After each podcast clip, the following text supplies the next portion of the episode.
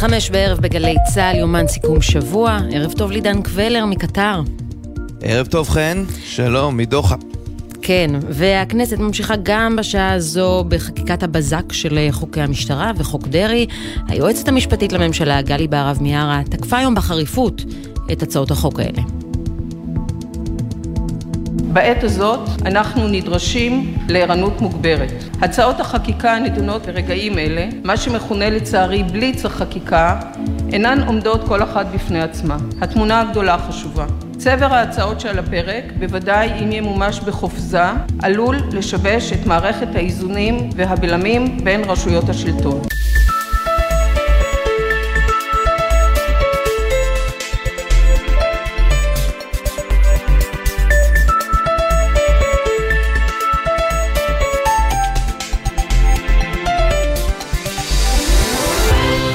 חן ליברמן ועידן קבלר עם יומן סיכום השבוע.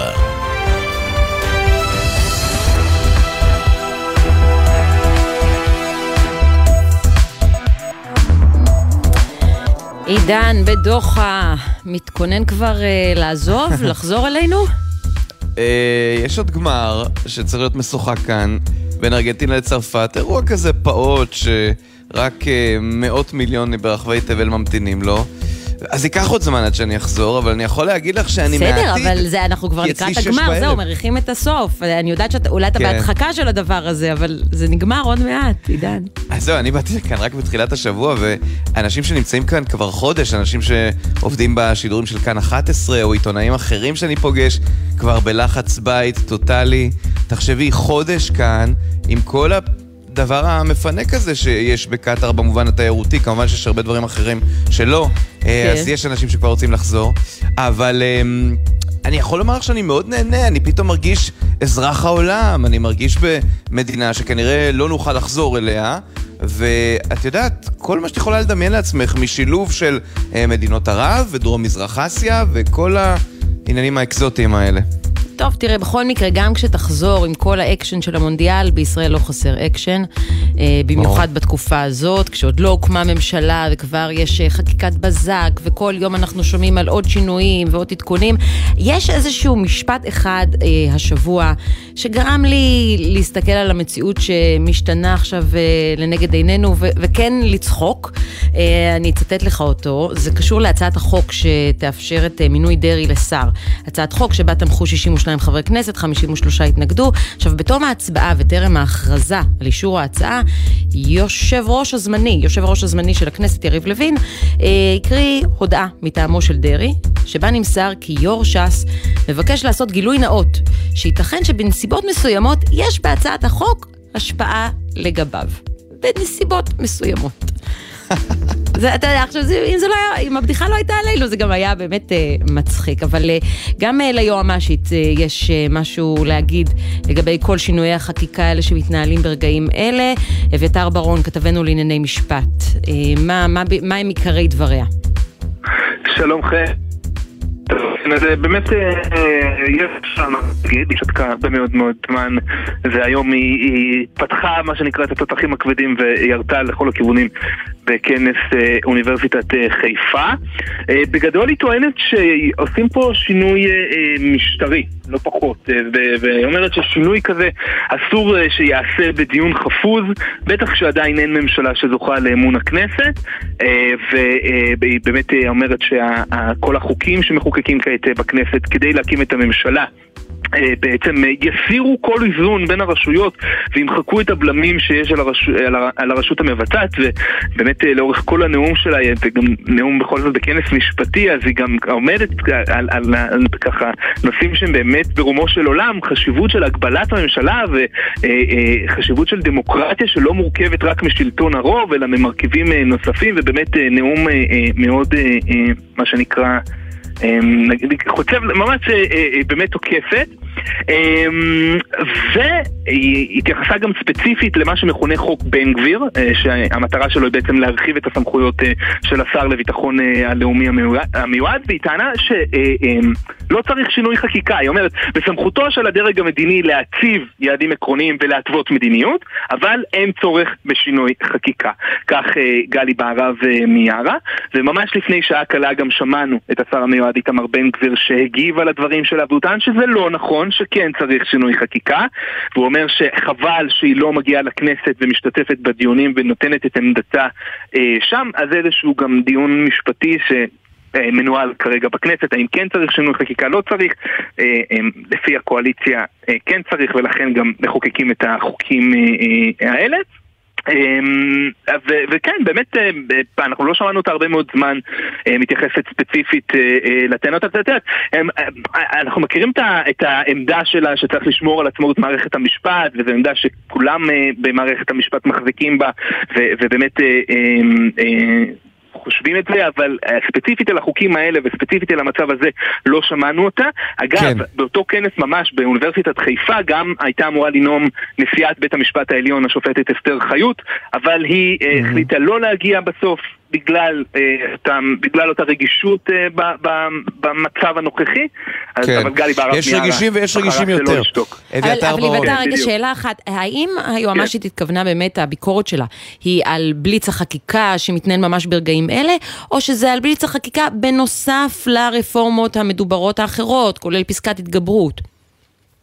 אמ, היא לא דיברה, היא, היא אמרה מפורשות בליץ חקיקה, היא אמרה את צמד המילים הזה, על אה, אה, פסקת ההתגברות ורפורמות אה, אה, משפטיות אחרות היא לא דיברה, אגב היא נשאלה אחר כך שאלות ולא הסכימה לענות, אבל את, שני, את צמד המילים בליץ חקיקה היא אמרה מפורשות, לצד זה היא גם כמובן דיברה באופן כללי על חשיבות עצמאות מערכת המשפט, כמובן שבתוך זה נכנס גם אה, פסקת ההתגברות. היא אמרה צבר ההצעות שעל הפרק, אני פשוט צופה שזה הולך להיות עכשיו הוויכוח, כלומר שהם יטענו אה, בקואליציה הנכנסת, הם יטענו שהיא כבר uh, תוקפת את החקיקה עצמה, כשאני רואה שבדברים שלה היא כן אמרה צבר ההצעות שעל הפרק. כלומר, אולי כן, כן מתכוונת... אמרה, אפילו אמרה בליץ, היא אמרה מה שמכונה בליץ החקיקה. אוקיי. כן, אה, אבל אחר כך, שוב, שאלו אותה שאלות ספציפית גם על פסקת התגברות ועל חוקים אחרים שמתכננים, רפורמות אחרות שמתכננים לעשות, והיא סירבה לענות על השאלות ספציפית, אז uh, כן.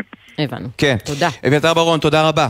מכאן למשהו שכבר התחלנו לדבר עליו, המשך החגיגה בכנסת של חוק דרעי. את יודעת, חן, אני מאמין שיש בסך הכל אחוז גדול בעם וגם בתוך אנשי ממשלת השינוי, שעוד מעט תפנה את מקומה, שרוצים לעשות רפורמות מסוימות במערכת המשפט. אבל אף אחד לא חשב אי פעם, ונדמה לי שזו הבעיטה בדלי, שצריך בשביל אדם אחד לחוקק חוק אחד כדי שהוא יחזור להיות שר. אבל ככה זה. כנראה שיש אנשים שמותר להם הכל. שגילוי נאות בנסיבות מסוימות לחוק הזה בדיוק. אולי יש קשר אליו, כן. על זה נאמר, יש שווים ויש שווים יותר, אבל מי שהכי שווה הוא שחר גליק, כתב התחום הפוליטי. שחר, שלום. או, וואי, עם כזה פתיח אני כבר uh, עשיתי את שלי. בקטאר ו... אני בהיי מטורף, כן, בנטורל. כן, אז ממש לפני כמה דקות המליאה של הכנסת מתכנסת שוב, אנחנו באותו מרתון חקיקה שהתחיל עוד ביום ראשון והתקדם מהחלפת יושב ראש הכנסת ועד היום אה, הוא רץ ומתקדם ומתקדם. מה שעכשיו על הפרק קריאה ראשונה זה החוק המשולב, החוק שדיברתם עליו עכשיו, גם שיאפשר לאריה דרעי להיות שר למרות שנגזר עליו עונש מאסר על תנאי, וגם אתמול הרי אה, הקואליציה החדשה חיברה אותו עם חוק נוסף, אה, חוק שיאפשר לבצלאל סמוטריץ' להיות שר במשרד הביטחון עם סמכויות על המינהל האזרחי. אז עכשיו הם מעלים אותו לקריאה ראשונה. אבל מה שאמור לקרות בזמן הזה, הרי בדרך כלל כשהצעת חוק עולה לקריאה ראשונה, דנים עליה ומיד מצביעים. עכשיו מתחיל אותו פיליבסטר, שכבר באופוזיציה החדשה מבטיחים אותו כל כך הרבה זמן, מתחילת השבוע מבטיחים פיליבסטר ובסוף סוגרים איזושהי עסקה עם הליכוד ומוותרים להם. וככה אה, שלושה לילות ברצף הם כבר עשו את זה. הפעם באופוזיציה החדשה אומרים אנחנו מתכוונים לנאום בכל הכוח, ולכן מתחילים למרוח את ההצבעה הזו על חוק אה, דרעי וסמוטריץ', כמה שהם יצליחו לאורך הלילה, אה, ייתכן גם שמחר בבוקר. במקביל, זה גם די חריג, הוועדות מכונסות כדי להמשיך לקדם את החוקים האחרים, בעיקר החוק של בן גביר, זו הוועדה שמכונסת כרגע, הוועדה המיוחדת שתיתן סמכויות לאיתמר בן גביר על המשטרה. הם מקווים להספיק אה, עד מחר בצהריים תוך כינוס המליאה ביום שישי, להעביר בקריאה ראשונה גם את החוק הזה המשולב של דרעי אה, וסמוטריץ', גם את החוק של איתמר בן גביר שיאפשר לו לתת סמכויות, ואז בשבוע הבא להשלים חכ... אה, את הפיליבסטר הזה של קריאה שנייה ושלישית, ולסיים את ארבעת החוקים, שלושת החוקים האלו, והחוק שימנע מהליכוד אה, להתפצל ולהתפרק לסיעות נפרדות. הם מקווים באמצע השבוע הבא לסיים את זה, כדי שנתניהו יוכל להכריז עלה בידי, ואז יש לו עוד שבוע להקמת הממשלה. אז ממש עכשיו התכנסה המליאה, הם צופים שההצבעה לא תהיה לפני שש וחצי, אבל באופוזיציה אומרים להם, אתם מגזימים אה, הרבה הרבה אחרי, לא לפני עשר בלילה תהיה ההצבעה על החוק ש, אה, שיאפשר באמת את העניין הזה. כן, אבל תגיד שחר, מתי בפעם האחרונה המליאה התכנסה ביום שישי? יש כאן איזה שהם ויכוחים בכנסת. אה, בעיקרון הגרסה הרשמית הייתה שזה לא קרה מעולם, זו הפעם הראשונה שמליאת הכנסת מתכנסת ביום שישי. יש איזושהי טענה עכשיו שכבר היה איזה תקדים פעם אחת, זה מה שבודקים עכשיו, אבל בגדול זה מאוד מאוד נדיר. מליאת הכנסת לא מתכנסת ביום שישי, ואגב, גם בדרך כלל בימי החנוכה אה, לא מתכנסים, או לפחות נותנים את ה... אה, מתכנסים מוקדם כדי לתת לחברי הכנסת שנוהגים להדליק נרות, לנסוע לביתם ולהדליק שם נרות. הפעם מתכננים לאורך כל חג החנוכה. לבליץ של חקיקה בימים, בלילות, כל הזמן הזה, גם להישאר כאן. ממה שאנחנו מבינים, חברי הכנסת החרדים כבר השלימו עם העניין הזה, הם לא מתכוונים למחות, הם לא מתכוונים לעשות בלאגן, הם מבינים שהזמן אה, קצר והמלאכה מרובה, ולכן הם נערכים לחנוכה כאן במשכן, להדלקת נרות פה במשכן הכנסת, אה, וגם ליום שישי, אה, אגב, זה השבת נכנסת לדעתי הכי מוקדם במהלך השנה, זו השבת הכי קצרה במהלך השנה, והיא נכנסת מאוד מאוד מוקדם, אבל גם מחר צפוי להיות כאן המשך החקיקה הזו, אלא אם כן פתאום האופוזיציה שוב תישבר, שוב תגיע להסכמים עם הליכוד, ות... תיתן להצבעה הזאת להתקיים כן, את זה הם לא יכולים לשנות, אלה הם איתני הטבע. אנחנו מתקרבים ל-21 בדצמבר, זה אומר שהימים הם הכי קצרים שיש. אז אתה יודע, ככה זה עובד. יצא ככה. תודה רבה, שחר. תודה. ובצה"ל מוטרדים עכשיו מהשיח הציבורי אה, שנוצר בזמן האחרון, שמכניס שוב את צה"ל לוויכוח הפוליטי. דורון קדוש, אתה איתנו, מה הם מתכננים או יכולים לעשות בעניין? כן, שלום חן, שלום עידן. תראו, להגיד את האמת, אין הרבה מה שאפשר לעשות אה, מבחינת הצבא, מבחינת הקצינים הבכירים בצבא. כששומעים אמירות כאלה, שהאמירות יוצאות בעיקר מצד גורמים פוליטיים, ואתם יודעים למה הכוונה. אמירות למשל שצה"ל הוא צבא חצי העם, שצריך להפוך אותו לצבא מקצועי, שחצי מהעם ישרת וחצי מהעם ילמד, או למשל בעקבות הפרשה של ה... אה, לוחמים מחברון, כל מיני פוליטיקאים שניסו ממש לתקוע טריז בין מפקדים לבין הלוחמים שלהם, שניסו להציג את לוחמי גבעתי ובכלל את חטיבות החי"ר ביבשה, את הלוחמים, כצבא אחד, שהוא צבא יותר, איך נאמר, אה, מזרחי, פריפריאלי, ממעמד סוציו-אקונומי נמוך, שזה מה שנקרא צבא הלוחמים ביבשה, מי שעושה את המשימות השוטפות ביהודה ושומרון, ולעומתם יש צבא אחר, צה"ל ב', שהוא היחידות הטכנולוגיות, אנשי מרכז, עשירים, מצב סוציו-אקונומי גבוה, אשכנזים, איך שלא תרצו להגדיר את זה, אז הקצינים הבכירים בצבא שומעים את האמירות האלה ומאוד מאוד מוטרדים מהאופן שבו הם, אה, האמירות האלה מסכנות למעשה את השיח בחברה הישראלית, הם אומרים בחדרים הסגורים שאמירות מהסוג הזה ממש מפרקות את הלכידות ואת הבסיס שעליו צה"ל יושב, ויותר מזה, הם גם מציגים את הנתונים שפשוט מראים ההפך. ולמשל בנוגע לאמירה שנוגעת אה, למי שמשרת ביחידות הלוחמות. אז שימו לב לנתון הבא, אם אנחנו בוחנים את כל הגברים שמתגייסים לצה"ל ויש להם דפ"ר גבוה, דפ"ר זה אתם יודעים, הדירוג הפסיכוטכני, דפ"ר גבוה זה דפ"ר 70 ומעלה, ומבין אלה שגם הם כשירים ללחימה, זאת אומרת יש להם פרופיל קרבי, 81% מבין הגברים האלה הולכים לתפקידי לחימה ורק 8% הולכים לתפקידים טכנולוגיים. בצה"ל מראים את הנתון הזה וכמובן עוד נתונים רבים אחרים ואומרים זו ההוכחה לכך שזה ממש לא נכון כל האמירות שאומרים לגבי צבא היבשה או לגבי שני צבאות שונים. אה, עוד אומרים בצבא ש-62% מהגברים בצה"ל שנחשבים במצב סוציו-אקונומי גבוה, זאת אומרת שמגיעים מהאשכולות הסוציו-אקונומיים הגבוהים, הם גברים שמשרתים ביבשה, ביחידות הלוחמות וממש לא ביחידות הטכנולוגיות, שם המספרים נמוכים בהרבה. ועוד פילוח מעניין כשמסתכלים על חטיבות החי"ר, גם שם אתם בטח ערים לשיח שקיים, שיש חטיבות מסוימות בזרוע היבשה, למשל חטיבת כפיר, חטיבת גבעתי, שלשם מגיעים אנשים ממצב סוציו-אקונומי יותר נמוך, ולעומתן חטיבות כמו חטיבת הנחל, שלשם מגיעים אה, אנשים עם מצב סוציו-אקונומי גבוה. אז בצבא אומרים, גם אם היו נתונים שמשקפים מצב כזה לפני שלוש שנים, בגיוס נובמבר 2019, כשמסתכלים על הגיוס האחרון, הגיוס שהסתיים ממש בשבועות כן. האחרונים, נובמבר 2022, שם המצב כבר התאזן לחלוטין. אנשים ממצבים סוציו-אקונומיים שונים משובצים באותו שיעור ובאותו היקף בחטיבות החי"ר השונות. מעניין, תודה רבה, דורון קדוש. תודה. בחסות ביטוח ישיר המציע למצטרפים עד שלושה חודשים מתנה בביטוח המקיף לרכב. ביטוח ישיר, איי-די-איי חברה לביטוח, כפוף לתקנון. בחסות אוטודיפו, המציעה מצברים לרכב עד השעה תשע בערב בסניפי הרשת, כולל התקנה חינם. כי כדי להחליף מצבר, לא צריך להחליף לשעות עבודה יותר נוחות. אוטודיפו. בחסות רשת ביתילי, המציעה לסגור את השנה בחצי ספה. סליחה, בחצי מחיר. מכירת סוף שנה, עד חצי מחיר, על מגוון רהיטים ופרטי עיצוב. באתר ובסניפי ביתילי.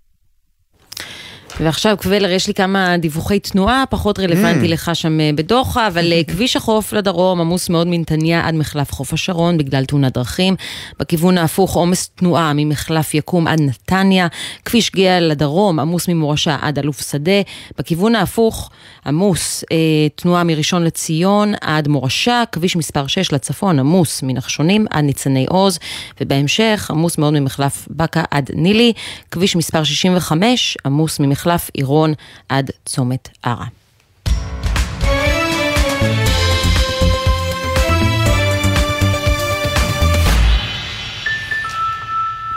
אני יכול להגיד לך שבדרך אה, לוסל, דוחה, התנועה זורמת.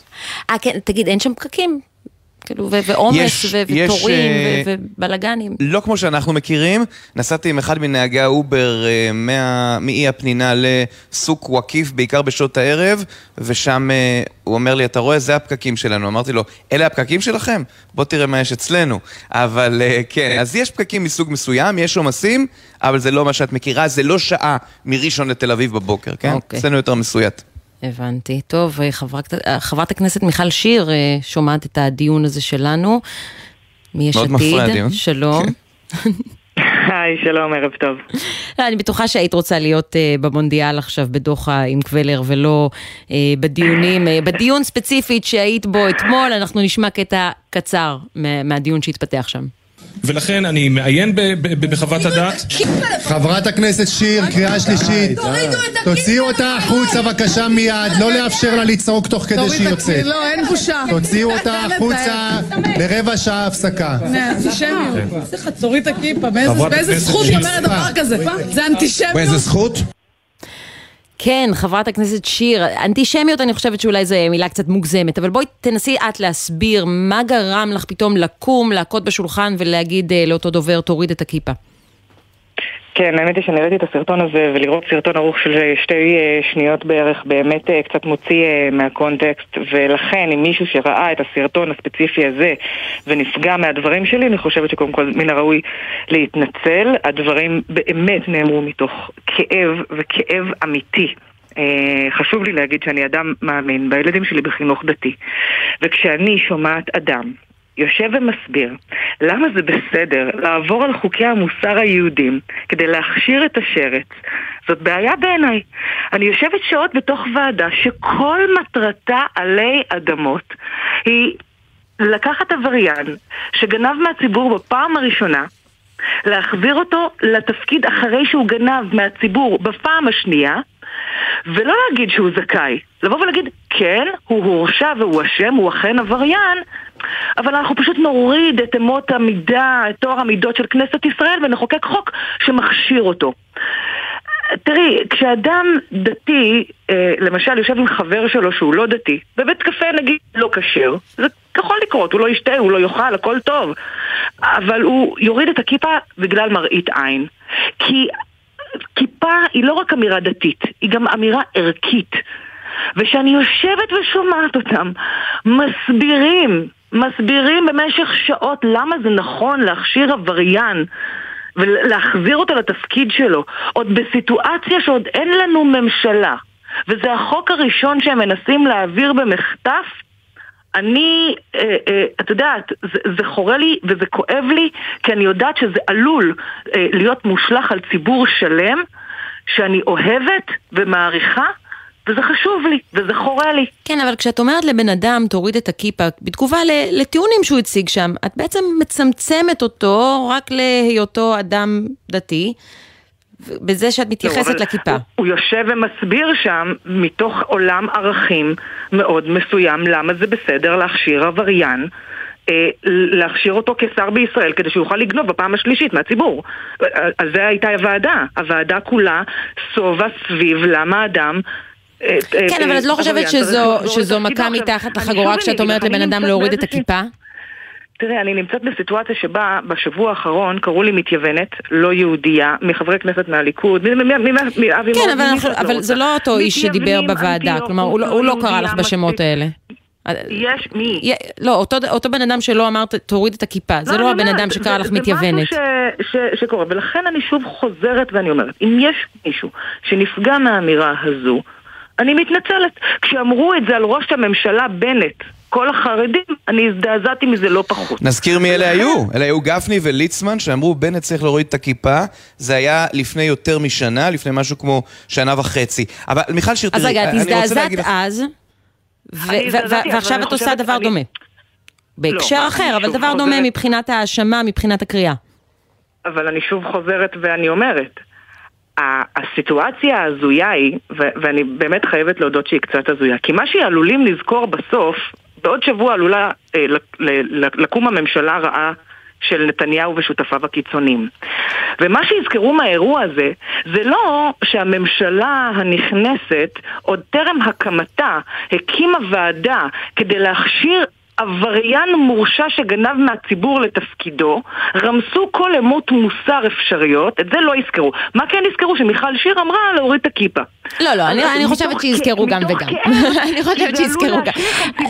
רוב הסיכויים, חברת הכנסת. שיר, שישכחו שאמרת את זה ואנחנו נעבור לסערה הבאה, רוב הסיכויים שזה לא, שלא נזכור לך את זה לעד. אבל אני- פשוט, את יודעת, אם את אומרת שזה חבל שזה מה שיזכרו, אז אולי חבל שזה מה שנאמר. לא, אז אני אומרת, אם מישהו נפגע אני בהחלט מתנ... מתנצלת, אבל כן יש משהו במראית עין שאדם שהכיפה על ראשו היא לא רק אמירה דתית אלא גם ערכית, יושב ומש... ומסביר למה צריך להכשיר עבריין לתפקיד. אז רגע, בואי נדבר על זה. בוא- בואי נדבר על זה שנייה. תראי, אריה דרעי הביא הישג אני חייבת אה, אלקטורלי... להגיד לכם שהרבה מאוד חובשי כיפות, גם כאלה שאולי לא מצביעים לי ולמפלגתי, שולחים לי הודעות ואומרים לי, את צודקת, אני יכולה אגב... כן, תמיד יהיו את אלה שישלחו לכולנו בכל. מיני עניינים, אבל מיכל שיר, אני רוצה לשאול אותך, מה שיגידו לך בצד השני, זה שאריה דרעי הביא הישג אלקטורלי ענק, צרפי את זה להישג של נתניהו, שיכול, אם לא היה עושה כל מיני טעויות טכניות אה, או מהותיות יותר בעבודה הקואליציונית או במשא ומתן, להקים ממשלה. יגידו לך, זה רצון העם. העם בחר, העם רוצה שיישרו את החוק לפי אמות המידה של אריה דרעי. אז אני חלילה אומר לך, אה, מה זה, תמחי, כי את אה, באופוזיציה המסתמנת ויש לך ערכים. אבל אני אומר, זה מה שהם יגידו לך. כלומר, זה, זה שלטון הרוב פה. עידן, אתה, אתה צפית בסקרים האחרונים שמראים ש-62 אחוזים מהציבור כן. שבחר בגוש של נתניהו אני מסכים. ממש לא אני רק אומר, נכון אני אומר שביום הקובע. ביותר זה לא קרה. אתה יודע. במדינת ישראל מתנהלים לא לפי משאלי עם אפרופו חוקים, אלא הולכים פעם אחת לבחור, ומי שמנצח שם, מה לעשות? זה זה מבאס, אני יודע, אבל ככה זה. תקשיב, אבל, אבל זאת עבירה על החוק.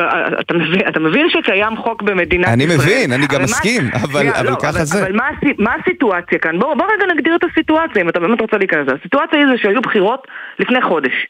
בחודש האחרון ראש הממשלה החלש נתניהו לא מסוגל להרכיב ממשלה. למה?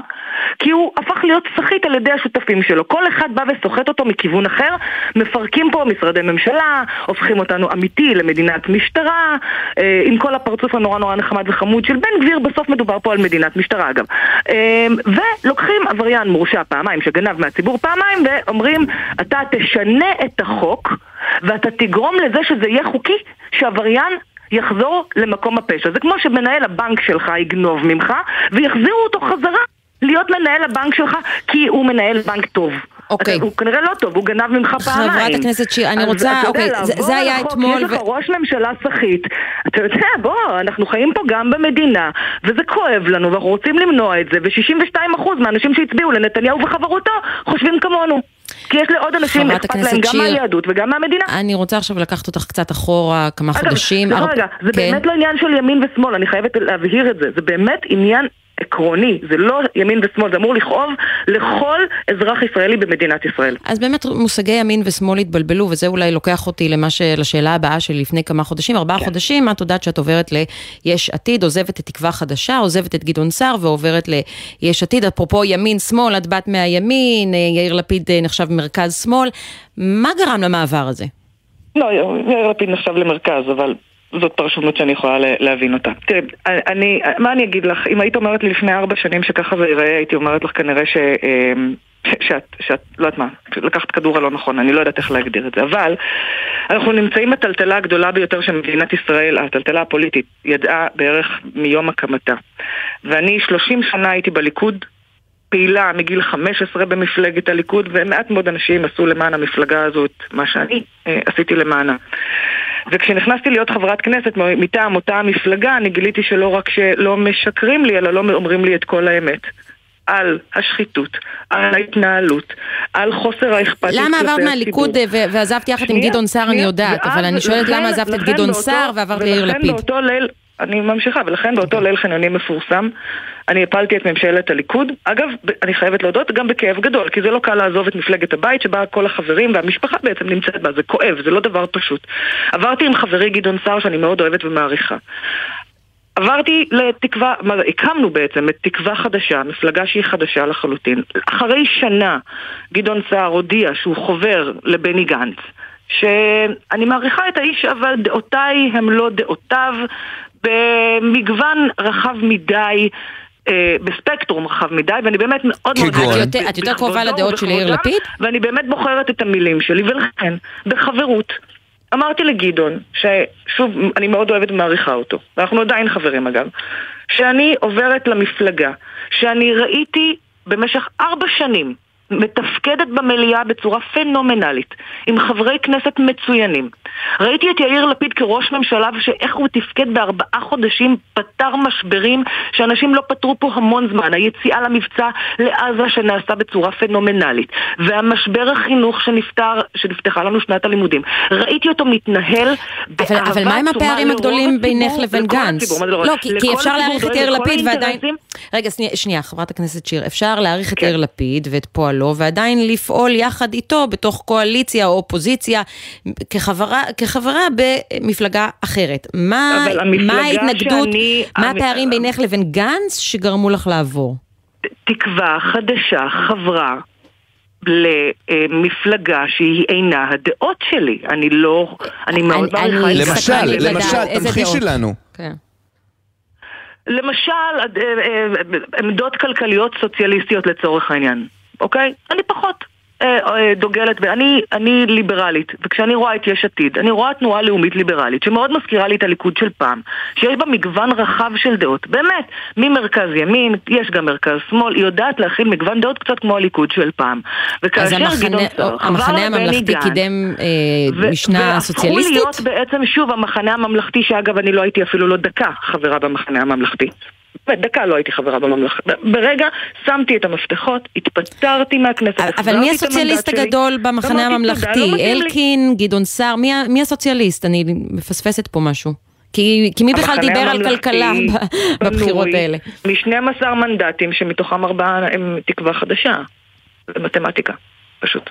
לא, אה, לא, לא, לא, זה- לא הבנתי את השאלה. אני שואלת אני מי לא- במחנה הממלכתי, מי במפלגה של בני גנץ, מי הוא סוציאליסט שכלפיו את אה, אני מגלה מבינה לאן התנגדות? את חותרת, ואני לא נמצאת בשיחה שרוצה לתקוף את המחנה הממלכתי, כי אני מאוד מעריכה את האנשים שם. אני, אני אני שמחה שאת מבינה לאן אני חותרת, אני מודה שאני לא הכי הבנתי לאן אני חותרת, כי אני... לא, לא, לא, אבל חברת הכנסת שיר, אני חותרת... אני חותרת אני להבין את האמירות. שלך, אני חותרת רק לא. לשם, אין לי איזשהו, אין לי אג'נדה לא, אחרת, אני חותרת להבין מה את אומרת. אבל- אבל לכן, לכן אני אומרת, אמרתי, עמדותיי הם לא עמדותי, עמדותיהם, לכן עזבתי, התפטרתי מהכנסת. לפיד, שאני והוא היינו חברים עוד הרבה קודם, אה, יצר איתי קשר, דיברנו, הוא אמר לי מיכל, בואי הביתה, וכך עשיתי. באתי אליו. יש לך הרבה בתים, את ואני מאוד נדל"ן. לא, כי תשמעו, אני לא, אני, אני מאוד אוהבת את גדעון סער, אני מאוד אוהבת את, אני מאוד מכבדת את האנשים ש, ש, שיש שם. אני יכולה לספר למה כן יש עתיד, אני לא רוצה להתחיל לספר לכם למה לא אנשים אחרים, למה לא אנשים אחרים. זה, זה לא, לא, אני, אבל מה עם הפרסום שאומר שיאיר לא לפיד. חיפ- חיפש אה, חברת כנסת, חבר כנסת, שיצביעו יחד עם סילמן על אה, הפלת הממשלה אה, לא, וכך זה יבטיחו את. הכהונה שלו כראש ממשלת מעבר? את יודעת מה, אני אפילו שכחתי שזה קיים. מ- ממש, זאת אומרת, את ניסית אולי כנראה לחתור לזה, אבל אני באמת שכחתי שזה קיים. זה כל כך שקר, שאפילו ההודעה לעיתונות שהכחישה את זה כנראה הייתה חלשה מדי, כי באמת אף אחד מאיתנו לא חשב שדבר כל כך הזוי ובזוי יכול לתפוס. זה תאמיני לי אגב, שממש לא ניסיתי לחתור לזה, ניסיתי לחתור. להבדלים בינך, להבדלים האידיאולוגיים בינך לבין גנץ, ואני עדיין מאוד ואני סקרנית. לא, אבל אני יכולה להסביר לך מה ההבדל, ביני לבין סילמן. סילמן לא התפטרה מהממשלה ומהכנסת, המשיכה לקבל משכורת על חשבון הציבור כאשר היא בעצם ערקה לצד השני, אוקיי? לצד אגב שביזה אותה, העליב אותה, אבל זה כבר עניין שלה. היא לא התפטרה מהכנסת, היא עברה לצד שני. אני, אחרי פיזור הכנסת, התפטרתי מתפקידי והחלטתי בסוף, במקום לפרוש, לעבור ל- ליש עתיד, לאחר שיחה שהייתה לי עם יאיר לפיד. זה הבדל של יום ולילה. אני בוודאי שלא הייתי מפילה ממשלה שאני מצרה מאוד שהיא, שהיא אה, אה, נפלה, כי אני חושבת שזו הייתה ממשלה מצוינת, ואני גם מרשה לעצמי להגיד מרגשת. כי זו פעם ראשונה שיושב ראש מועצת יש"ע מכהן כראש ממשלה, ויושבים תחתיו אנשים מרע"מ וממרץ. וזה מה שנקרא בעיניי אחדות, וזה חימם לי את הלב לראות איך אפשר לקחת אוויר בהרבה מאוד מקרים ולעשות דברים למען טובת הציבור בישראל. זה משהו שמתרחק מאיתנו במציאות של היום, ואנחנו רואים את הקרע ואנחנו רואים את הנתק היום, וזה גורם לי עוד יותר להתגעגע לממשלה, לממשלה ומי היוצאת. במחנה השינוי לדעתך אשם בכך ש... שלא הצלחתם בבחירות האלה? אני חושבת שהיו היו, היו כמה, כמה וכמה אה, אה, גורמים ש, שהביאו אה, לכך. אה, אני חושבת שבין היתר גם טוב ליבם של, של, אה, של ראשי הקואליציה, אה, מתוך הרצון שלהם להראות באמת מנהיגות שהיא אחרת, שהיא יותר אנושית, שהיא יותר טובה. פשוט אה, שכחו שמהצד השני יש אנשים שמוכנים לרמוס את המדינה, לרמוס כל ערך אפשרי, אפרופו, אגב, מה שאנחנו רואים עכשיו גם בוועדת אה, דרעי להכשיר עבריין מורשע. זאת אומרת, שוב העסק פה היה עם חבורת אנשים שהמדינה, מהם והלאה, בלי כאבי בטן, לא מעניין אותם הציבור, או שום דבר אחר, ואתה מנסה להישאר אה, אנושי ובן אדם במקום שבו... כן. בצד השני פשוט לא אכפת לאף אחד. אז אנושית זה אולי גם. התשובה שלך? אנושית זה אולי גם התשובה שלך לשאלה הבאה שלי, כי אני מסתכל עכשיו בסרטון שרץ ברשת שלך, אה, כלומר ברשת, סרטון שאת מופיעה בו? ובהתלהבות אדירה אומרת שיאיר לפיד ידבר מול אה, ארצות הברית ופוטין, ואוי לכם אם תקום ממשלה כזאת, אתם עוד תבכו אם יאיר לפיד יהיה ראש הממשלה מה, שלכם. עידן, רק, רק את הסרטון הזה אתה מצאת, אני יכולה לשלוח לך עוד מלא סרטונים אחרים, אני 30 שנה הייתי בליכוד. התשתיות כאן מוגבלות אחד? בקטאר, את יודעת, מגבילים כאן זכויות אדם וזה קשה. אז מה, 30 שנה הייתי בליכוד, אני לא, לא מסתירה את זה. לא, אבל זה יותר אה, recent, זה יותר מהשנים האחרונות, את אבל מבינה. אגב, הסרטון, הסרטון שאתה מדבר עליו, אני חושבת שאו שלא הייתי חברת כנסת או שהייתי חברת כנסת בערך דקה. ומה שאני בעצם אומרת זה שמרגע שאני נכנסתי לכנסת וראיתי גם את ההתנהלות של בנימין נתניהו מאחורי הקלעים, ואת חברי הכנסת, ואת ההתנהלות בכנסת מאחורי הקלעים, ונהיה לי רע, והבנתי שאי אפשר להמשיך לתת יד להונאת הציבור. ומהצד השני ראיתי את יאיר לפיד ואת יש עתיד מתנהלים ומתפקדים בצורה פנומנלית, אז אתה יודע, שיניתי את דעתי ועברתי אליהם, כי בסוף אתה צריך להישאר גם נאמן לעצמך ולאמת שלך. אני לא איזושהי פעילה שיכולה, ל- אני כל הזמן אומרת את זה. פעיל או אדם שתומך באיזושהי מפלגה יכול מקסימום, לא בא לו יותר, סוגר את הטלוויזיה, לא רואה חדשות, מזפזפ לערוץ אחר. כשנבחר ציבור, אתה גם צריך לתת דין וחשבון. אתה צריך להיות מסוגל לחזור הביתה ולהסתכל לעצמך בראי. ו... כשהייתי בליכוד באיזשהו שלב לא יכולתי לעשות את זה, לא יכולתי, זה היה נורא. אוקיי. ו- ו- אבל, אבל אגב, חשוב לי לה- להגיד, בכל פעם התפטרתי והחזרתי את המנדט. אף פעם לא עשיתי שימוש לא נכון במנדט שניתן. תמיד התפטרתי, החזרתי אותו ועשיתי את הדברים בצורה שהיא מכובדת, כפי שאני חושבת שראוי שנבחר ציבור יעשה. חברת הכנסת מיכל שיר. אני עדיין סקרנית לדעת מה הפערים האידיאולוגיים בינך לבין גנץ, אבל זה כבר לפעם הבאה. תודה רבה על הרעיון הזה. תודה רבה. כמה הודעות, עידן? כבר חוזרים. אחלה.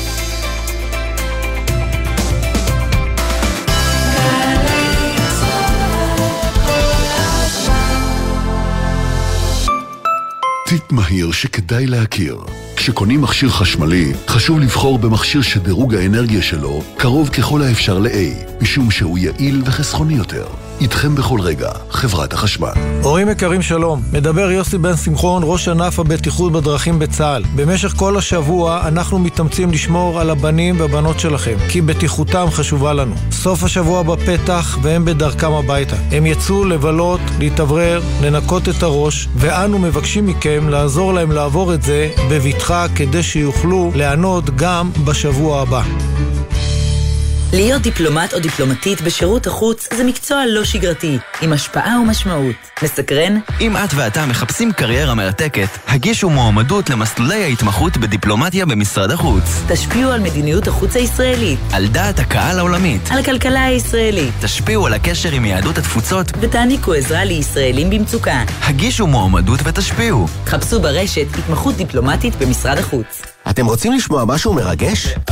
מפקד האוכלוסין 2022 מגיע לסיומו ב-31 בדצמבר. מי שעדיין לא ענה, כדאי שיזדרז, כי המענה הוא חובה. אז נכנסים לאתר, ממלאים ומקבלים שובר מתנה.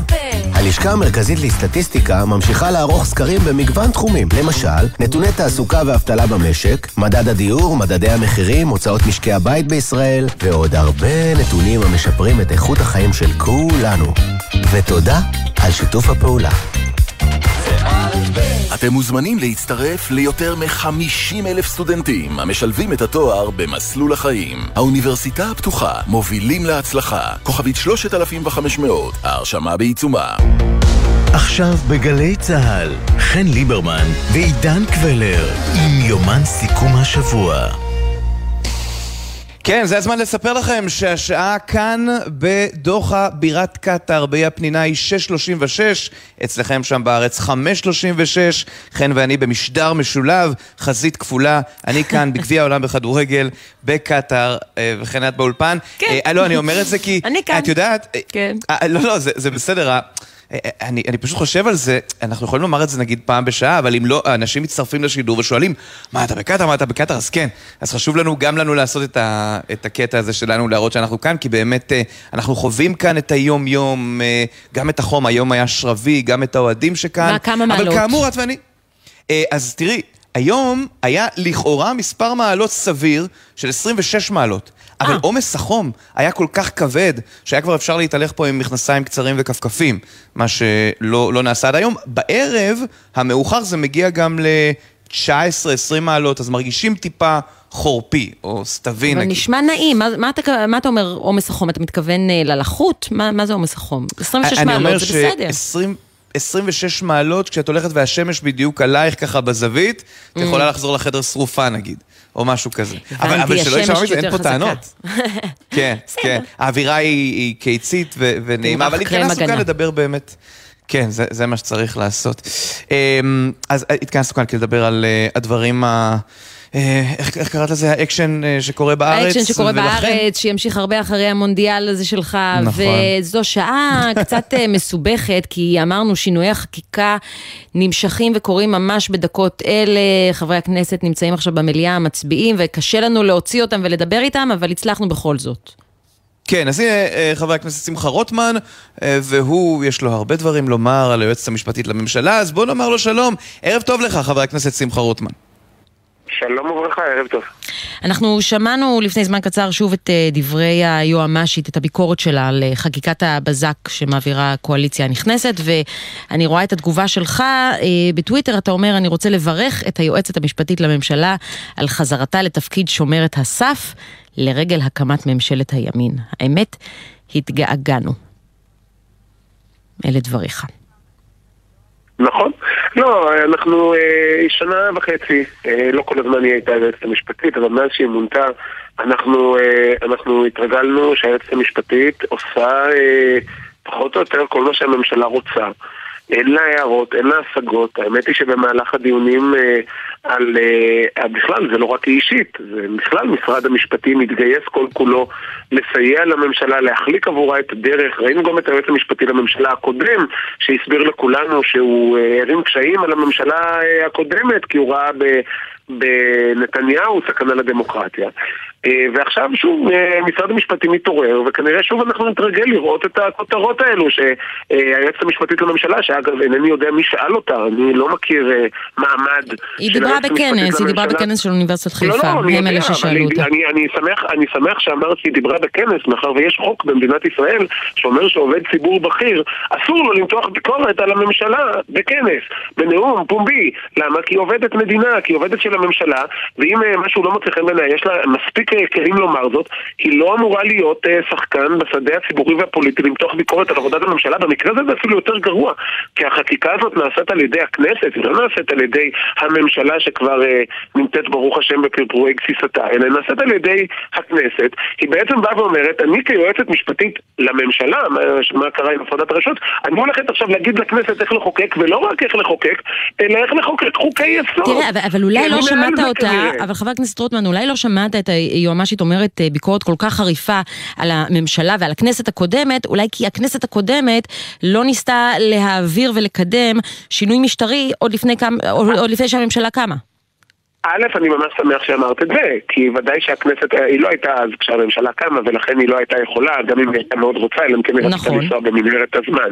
אבל מי שהיה אז בתפקידי היועץ המשפטי לממשלה, גם בזמן הממשלה הקודמת קודמת, מה שמכונה ממשלת החילופים, את כל המבנה של ממשלת חילופים העבירו בהצעת חוק פרטית לפני הקמת הממשלה, שינו את סדרי המשטר מהקצה על הקצה, הכניסו הסברים שאנחנו מגלים מדי פעם שאיש לא ידע איך לעבוד איתם, והכל עשו לפני הרכבת ממשלה, ושקט ודממה זה עבר איכשהו. אבל גם בממשלה ממש האחרונה, בזמן הכנסת ה-24, גילינו היום אה, ואתמול בלילה במהלך אה, החקיקה של החוק על השר הנוסף במשרד שהתנהלה בוועדה, אני חייב לומר, אני הופתעתי עד מאוד, כי הייתה הצעת חוק ממשלתית מטעם משרד המשפטים לתקן חוק יסוד ולאפשר שר נוסף במשרד. הצעת החוק הזאת לא קודמה, אבל כששאלתי את משרד, משרד המשפטים איזו עבודת מטה הם עשו לפני שהם הגישו הצעה לתיקון חוק יסוד בהצעת חוק ממשלתית ממשלתית. התשובה הייתה שלא נעשתה עבודת מטה. הם פשוט קיבלו הוראה משר המשפטים לקדם הצעת חוק בהתאם הקואל... להסכם הקואליציוני, והם ביצעו, הצביעו ושתקו. אז לכן אני אומר, אוקיי, אה, אז אה, אני מבין הזה, שנורא אני נורא אותך. מבליץ חקיקה, אני אומר בצורה ברורה, צבועים, נמאסתם. אגב, יש, המשפטים- יש מינויים של הממשלה הקודמת שהיועמ"שית לא אישרה. אה, היועמ"שית הקודמת, הנוכחית, אפשר לומר, היא לא הקודמת, אה, היועמ"שית הנוכחית אה, אה, אסרה, אישרה ודרשה אה, מעשים שכל ממשלה אחרת באותו מצב הייתה מקבלת לא באלף רבתי. עכשיו, אני לא דן בשאלה אם זה מוצדק או לא, האם צריך להטיל מגבלות על ממשלת מעבר כן או לא, זה נושא שצריך אולי לדון בו, אולי אפילו לקבוע לגביו חוק. אבל מה שמאוד מאוד ברור, שכאשר הייתה הממשלה, הממשלה מה שמכונה ממשלת מעבר, אה, אה, והיה שר אה, אה, משפטים או שר בט"פ, היה שר משפטים שקראו לו אמיר אוחנה פעם, אני יודע שאולי יש אנשים ששכחו, אה, והוא ניסה למנות אה, למילוי מקום של פרקליט מדינה, אמרו לו אתה לא יכול לעשות את זה, ממשלת מעבר. פה רצו למנות לשמונה שנים למנות אה, ועדה שתבדוק את כשירות המינויים שמונה שנים קדימה והכל בממשלת מעבר וזה היה לדריש, לדרישתה, לבקשתה היועצת המשפטית הזאת. עכשיו שוב, אם היא הייתה בקו שהיא נאמנה לכל ממשלה ועושה את התפקיד שלה במקסימום והיא יועצת חצר, יכול להיות שיש מקום לדבר הזה. יכול להיות שבאמת ממשלה צריכה ייעוץ משפטי שייאבק בשבילה, ייהרג בשבילה על העמדות הכי קשות ומופרכות וילך עד הקצה לעשות את זה. אבל רגע, בוא נדבר היא על העמדות. תשמע, לא בסך הכל זה. מה שהיא אומרת היא הייתה ש- יועצת חצר עבור הממשלה הזאת, ובשנייה שהשלטון התחלף, פתאום היא התעוררה. עכשיו היא שומרת הסף. אני רוצה לשאול אותך, שמחה רוטמן, אם להתייחס למהות. כשהיא אומרת שבהצעות שעומדות על הפרק לא הוצאו מנגנונים לאיזון כוחו של הרוב ולהבטחת מחויבות המדינה לזכויות אדם, האם אתה יכול לומר, יש מנגנונים, הכל יהיה בסדר.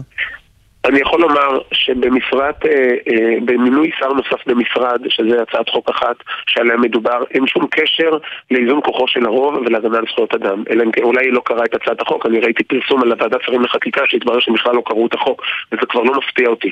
אה, אה, אחר כך, אה, בהצעה שמאפשרת למנות שר, גם אם שנדון למאסר על תנאי, גם אין שום השלכה לא על זכויות אדם ולא על זכויות המיעוט, אין לזה שום קשר לנושא.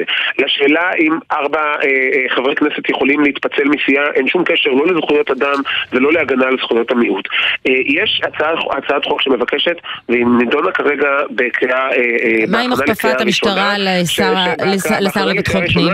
שקובעת שומו שמיים שממשלת, שמשטרת ישראל תפעל בדומה לצבא בכפיפות מה עם העברת סמכויות. לבן גביר כשריף של המשטרה? איך זה מאזן את כוחו של הרוב? אז, אה, אני חושב שהסיטואציה שבה יש אה, אה, משטרה אז אז א', רק רק שנייה, אני תכף אענה לך, אבל אני רק אה, לא, רק כי הרי בסוף להבהיר. בוא- בוא נדבר תכלס, על לא, זה- אבל אני על זה בין היתר מדברת היועמ"שית. אני רק רוצה להבהיר, דיברנו על בליץ חקיקה, הצטמצמנו מזה ששלוש הצעות חוק בכלל לא נוגעות לנושא, ויש הצעת חוק אחת שאולי היא אוהבת ואולי היא לא אוהבת, בנוגע לסמכויות במשטרה. אז מזה התחלנו, אז אין לנו עסק עם יועצת משפטית לממשלה. יש לנו עסק עם אה, מישהי שמייצרת אמירות פופוליסטיות, אולי יש לה תוכניות עתיד, עתיד, לעתיד הפוליטי שלה, אין פה שום קשר לבליץ חקיקה. היא לא אוהבת את הצעת החוק בנוגע למשטרה. היא יכולה להביע את טענתה, מה זאת אומרת יכולה?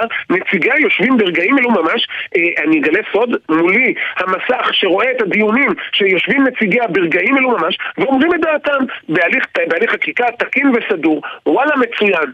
מה בין זה לבין בליץ חקיקה שפוגע בזכויות אדם? האם יש איזושהי זכות אדם שנפגעת שבשאלה מי קובע את מדיניות החקירה במדינת ישראל? האם פקיד שאיש לא יודע ואיש לא בחר, או שר ממונה ונבחר? מה הקשר? אין שום קשר לזכויות אדם. אה, מדובר בנאום פוליטי לחלוטין. אם היא רוצה לרוץ לכנסת, אני חושב שהיא קצת תקרא את המועד, אני מקווה שהבחירות הבאות יהיו בעוד כחמש שנים, אבל אה, אנחנו נחכה לה בסבלנות. הסיטואציה שבה יועצת משפטית לממשלה אה, מבקרת את הממשלה, שעוד לא מונתה אפילו, היא כבר, כבר מה שנקרא מכינה את הדרך, הדבר הזה זה חריגה מסמכות, זה מנוגד לחוק. אני יודע שיועץ משפטי לממשלה, גם הוא, תאמינו או לא, כפוף לחוק במדינת ישראל. יש חוק מפורש שאוסר עליה את הדבר הזה, אבל היא עושה את זה בכל זאת, כי שמחה שלהם, רוטמן, שמאל, תגיד, בתור כותב. הספר, בתור כותב הספר מפלגת בג"ץ, עד כמה אתה מתכוון ללכת רחוק כדי לכפות את מה שבוודאי אתה תגיד לנו שהעם בחרך לעשות כן מול מערכת המשפט? זה לשרוף את המועדון? כאילו עד כמה שנייה, לא, תלך לא, עד אני- הסוף? אני- חייב- לומר, אני לא מצליח להבין את המושג לשרוף את המועדון. יש תוכנית מפורטת, גם כתבתי את הספר מפלגת בג"ץ כמו שהזכרת, אבל גם כתבתי, אה, ויחד עם אה, ראש מפלגתי, בצלאל סמוטריץ', תוכנית מפורטת לרפורמות במערכת המשפט, כפי שנדרש. התוכנית הזאת כתובה ומפורטת, הוצגה לציבור לפני הבחירות, ובעזרת השם, כמה שיותר ממנה בכוונתי ליישם במגבלות ההסכמות עם השותפים הקואליציוניים, כי כך עובדת דמוקרטיה במדינת ישראל. חבר הכנסת רוטמן, אני- שומעת את זה- הביקורת שלך על של היועמ"שית. אני- אני שומעת את הביקורת שלך על היועמ"שית ואני מנסה להבין איך זה הולך להתקדם מולה. מה אתה חושב שהיא צריכה לעשות? מה אתה חושב שהממשלה צריכה לעשות איתה? אני חושב שיועצת משפטית לממשלה, שאין לה אמון בממשלה הנבחרת, והיא חושבת שהיא מקדמת בליץ חקיקה ומנוגד לאמונתה ולערכיה ולדרכיה, הדרך פתוחה בפניה להתפטר. אני לא חושב ש... אני לא, אני לא חושב שהיא ואם היא טועה. ת- ואם היא לא תבחר להתפטר? אני חושב, אני, אני, חושב, אני חושב שהיא טועה, אבל אם, היא, אם, אם זה מה שהיא חושבת, כל אדם זכאי לאמונתו ולדרכו, זה ודאי אפשרות. ואם היא לא תתפטר? אני חושב שלהישאר בתפקידה ולעשות עבירות על החוק, דהיינו, לבקר את הממשלה בכנסים, בהרצאות, בפומבי, בניגוד מוחלט לחוק, אני חושב שאין אדם מעל החוק, גם לא היועצת המשפטית לממשלה. הדבר הזה יהיה צריך לקבל טיפול ככל מי שעובר על החוק. רק אריה דרעי הוא מעל החוק, נכון? גם אריה דרעי לא מעל החוק. הוא לא מעל החוק, הם משנים את החוק.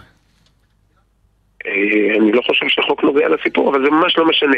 אני חושב, אני חושב שיועצת משפטית לממשלה חייבת דבר ראשון לכבד את החוק, ואני חושב שכאשר היא עושה, אה, מביעה ביקורת פוליטית, היא הופכת את שירות המדינה לפוליטי. ואתה אומר שהיא צריכה לקבל טיפול, על איזה טיפול מדובר? איזה טיפול? מי אמר טיפול? אמרת ש... הכוונה טיפול כמי שעובר, כמי שעובר על החוק. יש, יש מנגנוני משמעת, יש מנגנוני העמדה לדין, תלוי בהתאם למה שהיא עושה. אני לא חושב שהיא אמורה להיות מעל החוק. אז אתה חושב שצריך להעמיד את היועמ"שית לדין בגלל הדברים שהיא אמרה היום? אני חושב שאם היא עוברת על חוק, היא צריכה להיות מטופלת. אתה יכול לצטט את על החוק אני- שעליו היא עוברת? אה, יש חוק, חוק שירות המדינה, סיוג פעילות מפלגתית וגביית כספים, אה, למיטב זיכרוני זה סעיף 1א, אה, שאוסר על אה, אה, עובדי מדינה בדרגות בכירות לבקר את הממשלה ואת מדיניותה בנאום פומבי, בספר והרצאה וכדומה. זה ציטטתי מהחוק את, את החוק מהזיכרון, אני לא, לא מבטיח שציטטתי באופן הכי מדויק שיש, אבל, אבל את, את, את העיקרון אני חושב שגם המאזינים וגם אתם הבנתם.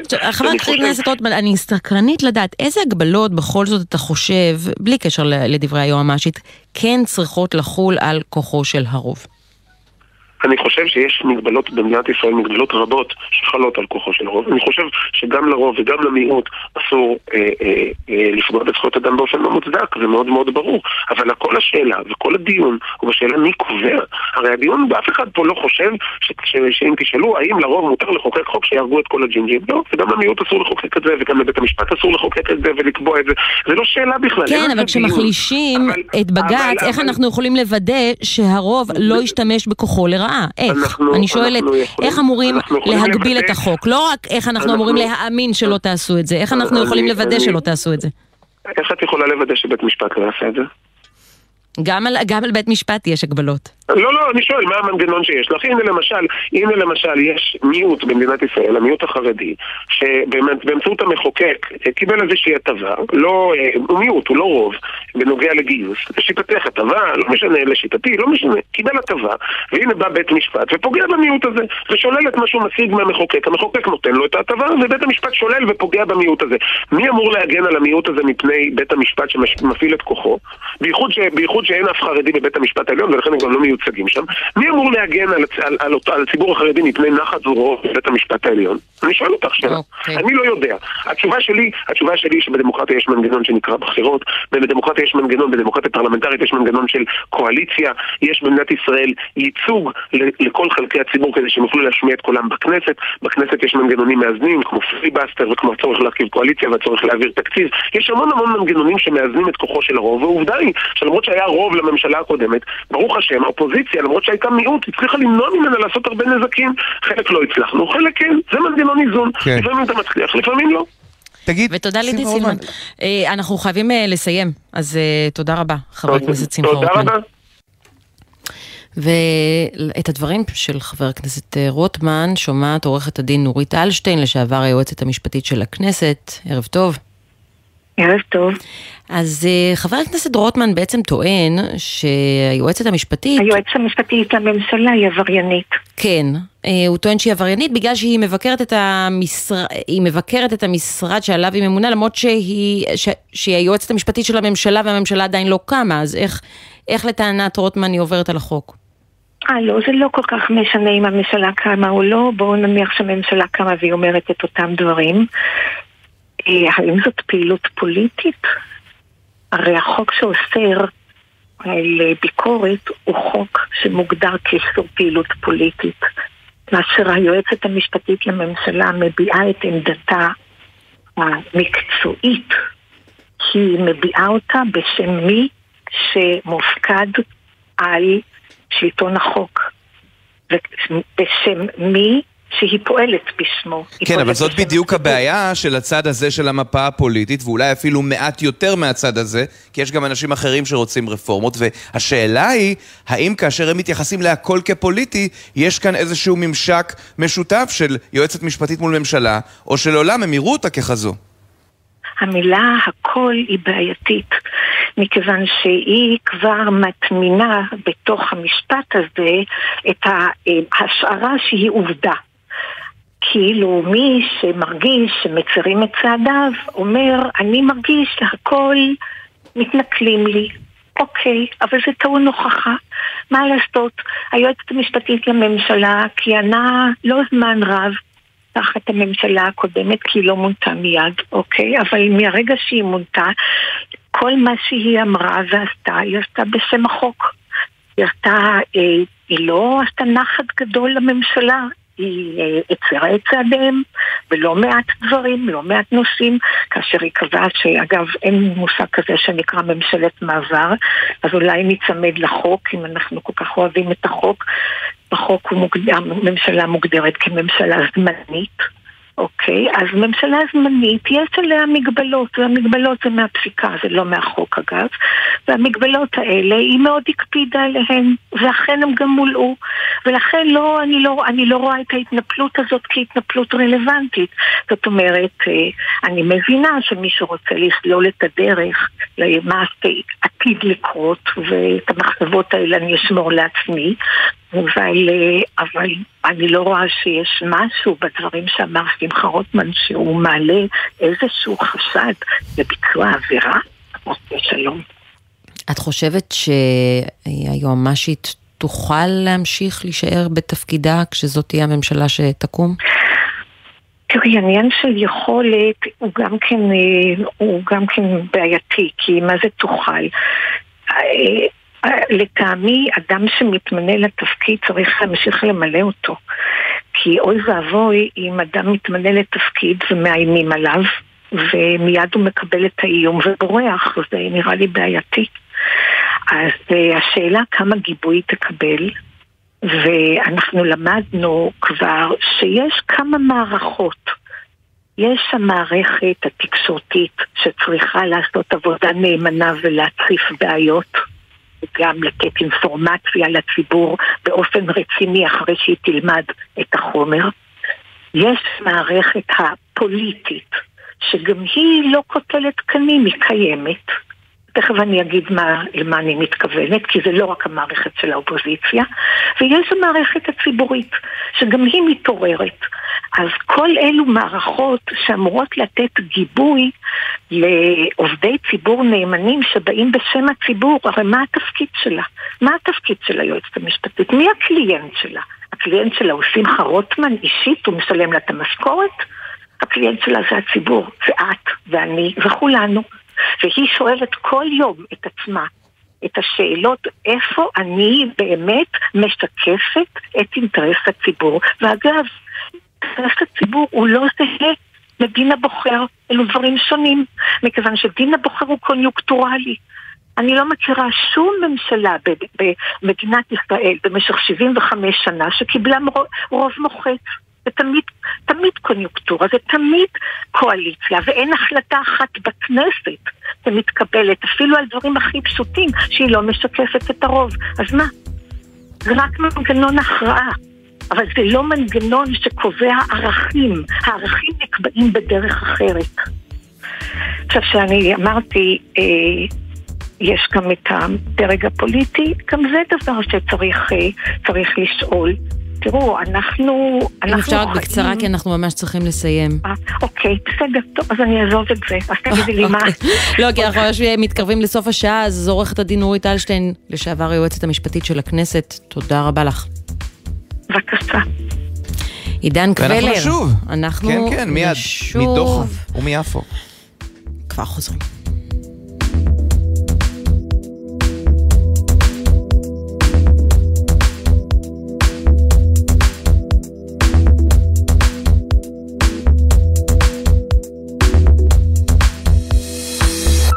בחסות נגב, המציגה את מבצעי סוף השנה על מגוון מוצרים בכל המחלקות, עריכים, פרקטים, אמבטיות. וגם ברזי מטבח? גם, מבצעי סוף השנה בנגב. בחסות אייס, המציעה לכם לחמם את הבית. במקרן רדיאטור תשע צלעות מבית אלקטרו חנן ב-299 שקלים. איזה חום. בסניפים ובאתר אייס. בחסות ביטוח ישיר, המציעה למצטרפים עד שלושה חודשים מתנה בביטוח המקיף לרכב. ביטוח ישיר, איי-די-איי חברה לביטוח, כפוף לתקנון. נשמע, נשמע, סוף השבוע, הבית של.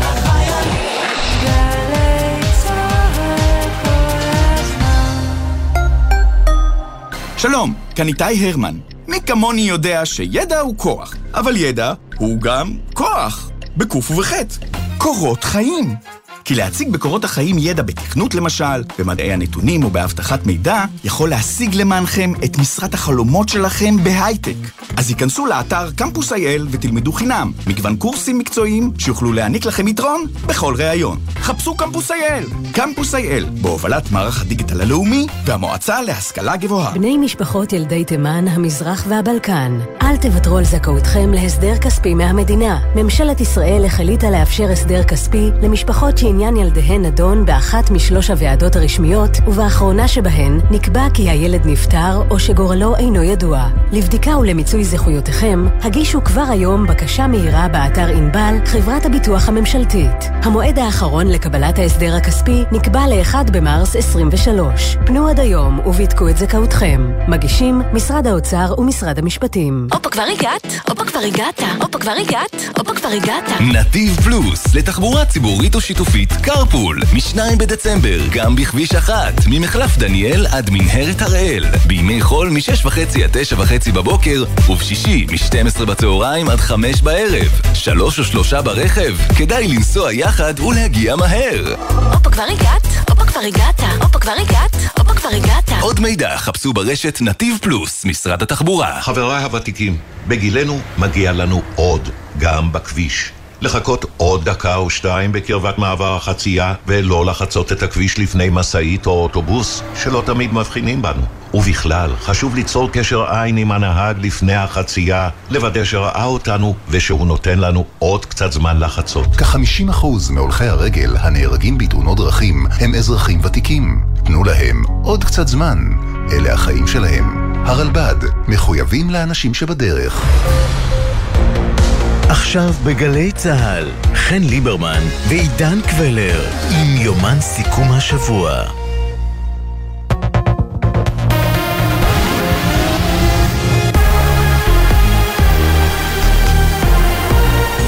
גלי צה"ל השעה 6, שלום רב באולפן מרים בלוך עם מה שקורה עכשיו. חבר הכנסת שמחה רוטמן, יושב ראש סיעת הציונות הדתית, תוקף בחריפות את היועצת המשפטית לממשלה ואומר כי היא עוברת על החוק. להישאר בתפקידה ולעשות עבירות על החוק, דהיינו, לבקר את הממשלה בכנסים, בהרצאות, בפומבי, בניגוד מוחלט לחוק, אני חושב שאין אדם מעל לחוק, גם לא היועצת המשפטית לממשלה. הדבר הזה יהיה צריך לקבל טיפול. רוטמן עבר את הדבר, אמר את הדברים לעידן קבלר וחן ליברמן ביומן סיכום השבוע של גלי צה"ל. מליאת הכנסת מכונסת בשעה זו כדי להעביר בקריאה ראשונה את החוק המשולב שיאפשר לאריה דרעי לכהן כשר ולבצלאל סמוטריץ' לקבל סמכויות נרחבות במשרד הביטחון. באופוזיציה החדשה מתכננים למשוך את הדיון ככל שיצליחו על מנת לעכב את החקיקה, וייתכן שההצבעות תימשכנה עד מחר. כתב התחום הפוליטי שחר גליק מוסר כי במקביל פועלות הוועדות שהקים גוש הימין כדי להכין עוד היום להצבעה גם את החוק שיקנה לאיתמר בן גביר סמכויות נרחבות על המשטרה.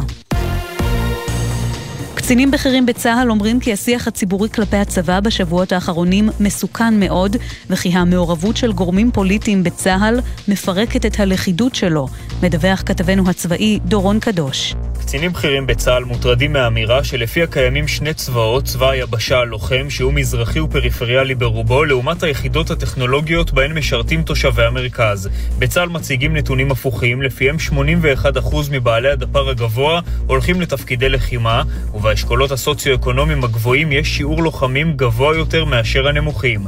ועם זאת מודים בצה"ל כי ביחידות הטכנולוגיות משרתים יותר אנשים ממעמד סוציו-אקונומי גבוה, ואומרים כי פועלים לתקן זאת. מוקד נוסף של שפעת העופות התגלה בעמק חפר, והפעם בכפר מונש. עם הפרטים, כתבנו רמי שני. שפעת עופות מזן H5N1 התגלתה במשק עופות פטם במושב כפר מונש בעמק חפר. משרד החקלאות הטיל הסגר על כל הלולים בטווח של עשרה קילומטרים מהלול הנגוע. במשרד שבים ומדגישים כי יש לצרוך ביצים ובשר עוף רק לאחר הבישול. עד כאן. ומכאן לתחזית, מחר תחול עלייה נוספת בטמפרטורות שתהיינה גבוהות מן הרגיל לעונה. אלה החדשות שעורך ערן קורץ.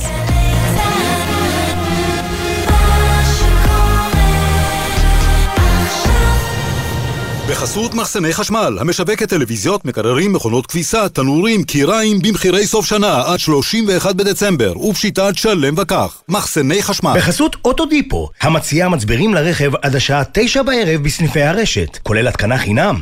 כי אין סיבה לשרוף את שישי במוסך. אוטודיפו. בחסות רשת ביתילי, המציעה לסגור את השנה בחצי ספה. סליחה, בחצי מחיר. מכירת סוף שנה, עד חצי מחיר, על מגוון רהיטים ופרטי עיצוב. באתר ובסניפי ביתילי.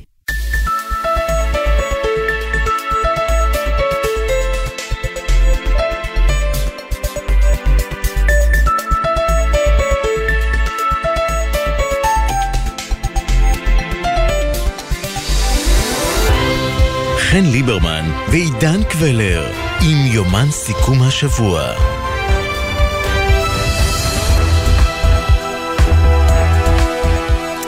שש ושלוש דקות כאן בגלי צה"ל, ושבע ושלוש דקות שם בדוחה, אצלך עידן קבלר. לגמרי. מה אתה עושה כן, אחרי כן. השידור? הולך לאכול ארוחת. ערב? כן, אה, אני מקווה. שאלתי פה את כמה מהחברים, גם אורי אוזן, גם אה, טלי מורנו, גם זה. אנחנו נפגשים, מנסים להעביר את הזמן כדי שלא נהיה איש איש לבדו. הרבה מאוד ישראלים, אגב, גם אוהדים, גם עיתונאים. ורציתי לספר לך, עוד מעט נדבר על כלכלה, אז משהו על אה, כלכלה או על יוקר המחיה כאן. במקום שממנו אני משדר אלייך, כמה שזה עולה אי קוטג'? הפנינה, או, אז קוטג' לא בדקתי, אבל שים לב, בסופרמרקט, שישיית מים של ליטר וחצי על אלקלני, אלקליים, נכון? מים עם אלקלן, כאילו משהו אהה. כאילו שלה ביוקר. שבעה שקלים לכל השישייה. וואו. שבעה שקלים, אפילו פחות משבעה שקלים. תביא איתך. זה שבעה ריאל קטרי. כן, כן, זה... מצד שני, אה, כאשר את באה... אה, לאחת המסעדות באי הפנינה, שזה אי מלאכותי, מקום אה, די יקר ויוקרתי, אז את יכולה להשיג קפה טורקי ב-25 שקלים, שזה פסיכי לגמרי. אה, כן. מנהבר השני, ב- ב- אם את אבל אולי כי אלה מלכודות אה, תיירים? יש מצב, כן, כן, לגמרי. לגמרי. במיוחד שאלתי בגלל המונדיאל, אני מניחה שאולי המחירים אפילו עלו. כן, אבל מה שיפה זה למשל, אם אה, לאפה שווארמה והפיתות שווארמה במזרח התיכון, או, או הלאפות, זה איפשהו בין לבין, הן קטנות יותר מאצלנו, אז זה 15 שקלים, ואז אמרו לי, כן, אבל זה באי הפנינה, אם תלך לשוק, זה יעלה לך 7 שקלים בלבד.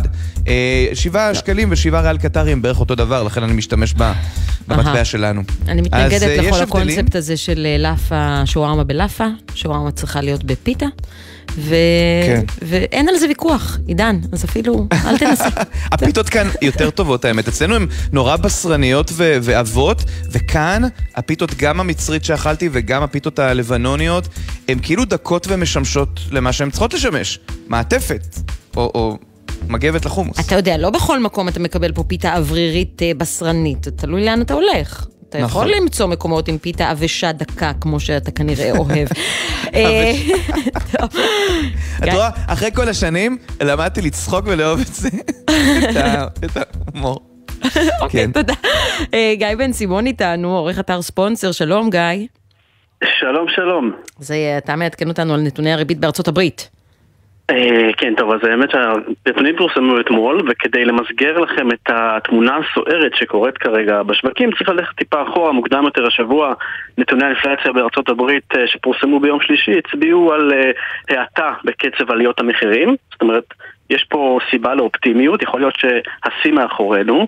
אז השווקים אה, צהלו וחגגו, ראינו רלי אה, נחמד בשוקי המניות בארצות הברית, אבל הודעת הריבית אה, של הבנק המרכזי אמש בעצם קצת ציננה את ההתלהבות. הבנק המרכזי אמנם העלה ריבית בשיעור של 0.5, זה- האטה לעומת שתי העלאות קודמות, אבל עדיין אם מסתכלים קדימה, אז הבנק המרכזי צופה שהריבית תהיה גבוהה יותר מכפי שהוא ציפה בקיץ, והאינפלציה בשנה הבאה תהיה גבוהה יותר מכפי שהוא ציפה, והצמיחה של הכלכלה האמריקאית תהיה יותר נמוכה ממה שהוא ציפה.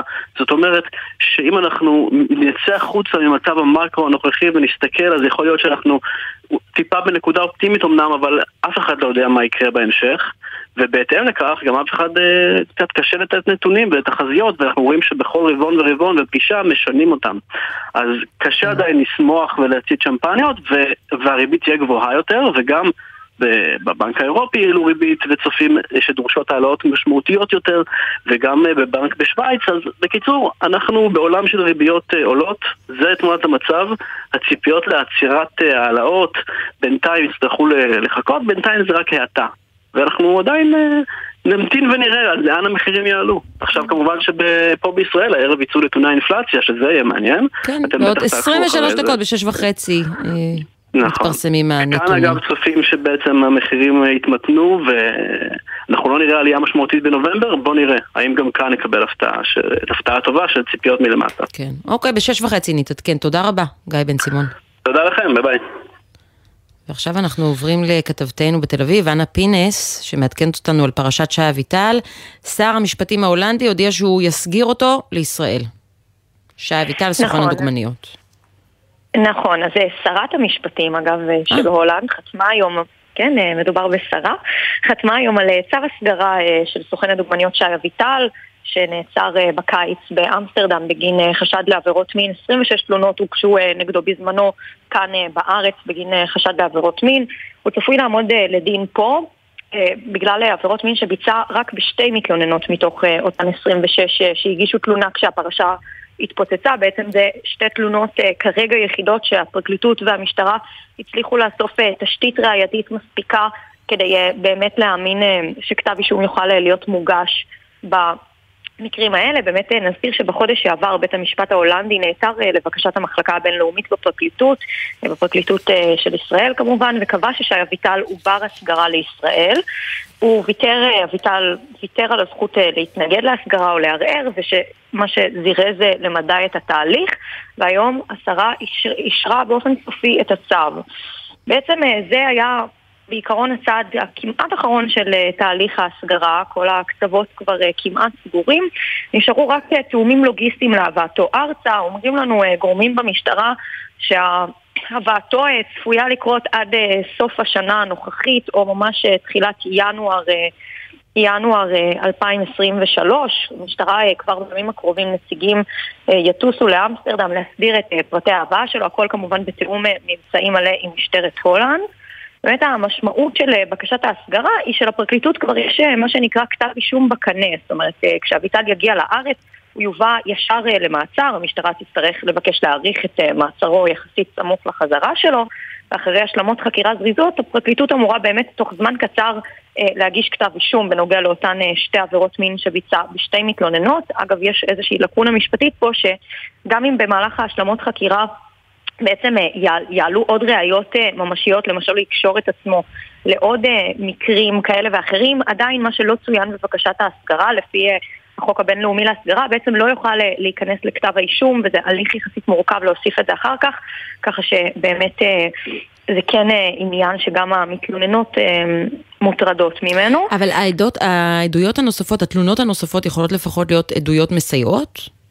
אה, כן, כן, זאת אומרת הם יוכלו אה, להעיד בפני בית המשפט, גם יש כל מיני דרכים לעקוף אה, בצורה משפטית את, החוק הזה, אבל בעיקרון הן כן יוכלו להיכנס, זה גם כן חלק מהתמונה הכוללת, אי אפשר להתעלם מזה שמספר דו-ספרתי של נשים הגישו תלונות, באמת לפי ה, לפחות, לפי התמונות, עולה פה דפוס של שנים, פעילות שיטתית, כבר ב-2008 היו נשים שהתחילו להתריע על אה, התנהגות אלימה וכוחנית אה, מינית מצידו, וזה אף פעם לא הבשיל אה, לכתב אישום. בעצם רק, רק אחרי שהתחקירים פורסמו ביולי בשנה שעברה, לפני שנה וחצי בערך, אז התלונות החלו להיאסף והוא יצא מהארץ, רק נגיד את תגובת עורכי דינו שרון נהרי וססי גז, הם מייצגים את שי אביטל ומסרו, מרשנו בחר לוותר על הזכות לערער והזכות אה, להתנגד להסגרה, הוא מעדיף להגיע לארץ ישראל ולמסור את גרסתו במשטרה, בעיקר להפריך את החשדות כנגדו בהתאם לחומרים המצויים ברשותו ולהוכיח את חפותו. שי אביטל אה, ממשיך אה, לטעון לחפותו, אומר שנעשה לו איזשהו לינץ' תקשורתי, שהמתלוננות מתאמות אחת עם השנייה ומקורבים לו, אומרים לנו שהוא מתכוון, מה שנקרא, לנסות לטהר את שמו, כמובן שמדובר בתרחיש אה, כן, האשמת. הקורבן זה כנראה קלאסי במקרה הזה, אבל זה כל כך אה, עצוב שאנשים, נשים סוחבות איתן את החוויות הקשות האלה, וזה בסוף לא מתכנס לכדי כתב אישום, וזה גם חלק מהעניין המשפטי שהוא מאוד מאוד קשה. אנה פינס, תודה רבה. תודה רבה. יאנה פאנוב, היא מתלוננת בפרשה הזאת, פרשת שעה אביטל, והיא עכשיו איתנו. שלום יאנה. היי, שלום. אני רוצה לשאול אם יש הקלה מסוימת בידיעה שהתהליך מוסיף להתקיים ובקרוב הוא ינחת וייאלץ לתת את הדין, גם אם לא על כל המקרים, לפחות על שניים? אה, כן, בוודאי האמת, אה, יש הקלה, אה, מאותה סיבה שזה, אתה יודע, זה... כמה, כמה זמן עבר מאז הפוסט הראשוני? שש שנים? אנחנו כבר שנה שביעית. ו- מה זה פוסט בתוך שאת תוכי- כתבת? כן. בתוך תוכי הייתה, היה לי איזשהו, אה, את יודעת, תקווה קטנה שכל זה כן יקרה, אבל אה, בדיעב, בדיעבד, לאחר כל המקרים, את יודעת, כן היו התלוננויות כאלה ואחרות, כן ניסו לחקור את המקרים, אבל שוב פעם איכשהו זה, איכשהו זה הצליח להיעלם. אז אה, כן היה בי ספק, מעבר לתקווה הקטנה. את בין 26 האנשים שהתלוננו במשטרה? לא, האמת שאני לא התלוננתי, זה כל הקטע. שאני בסך הכל העליתי פוסט באותו היום שהוא כבר אה, התחיל קצת אה, לחצות גבולות בדיבור שלו, ובעקבות זה שהעליתי את הפוסט, אז יום למחרת אני זומנתי לתחנה.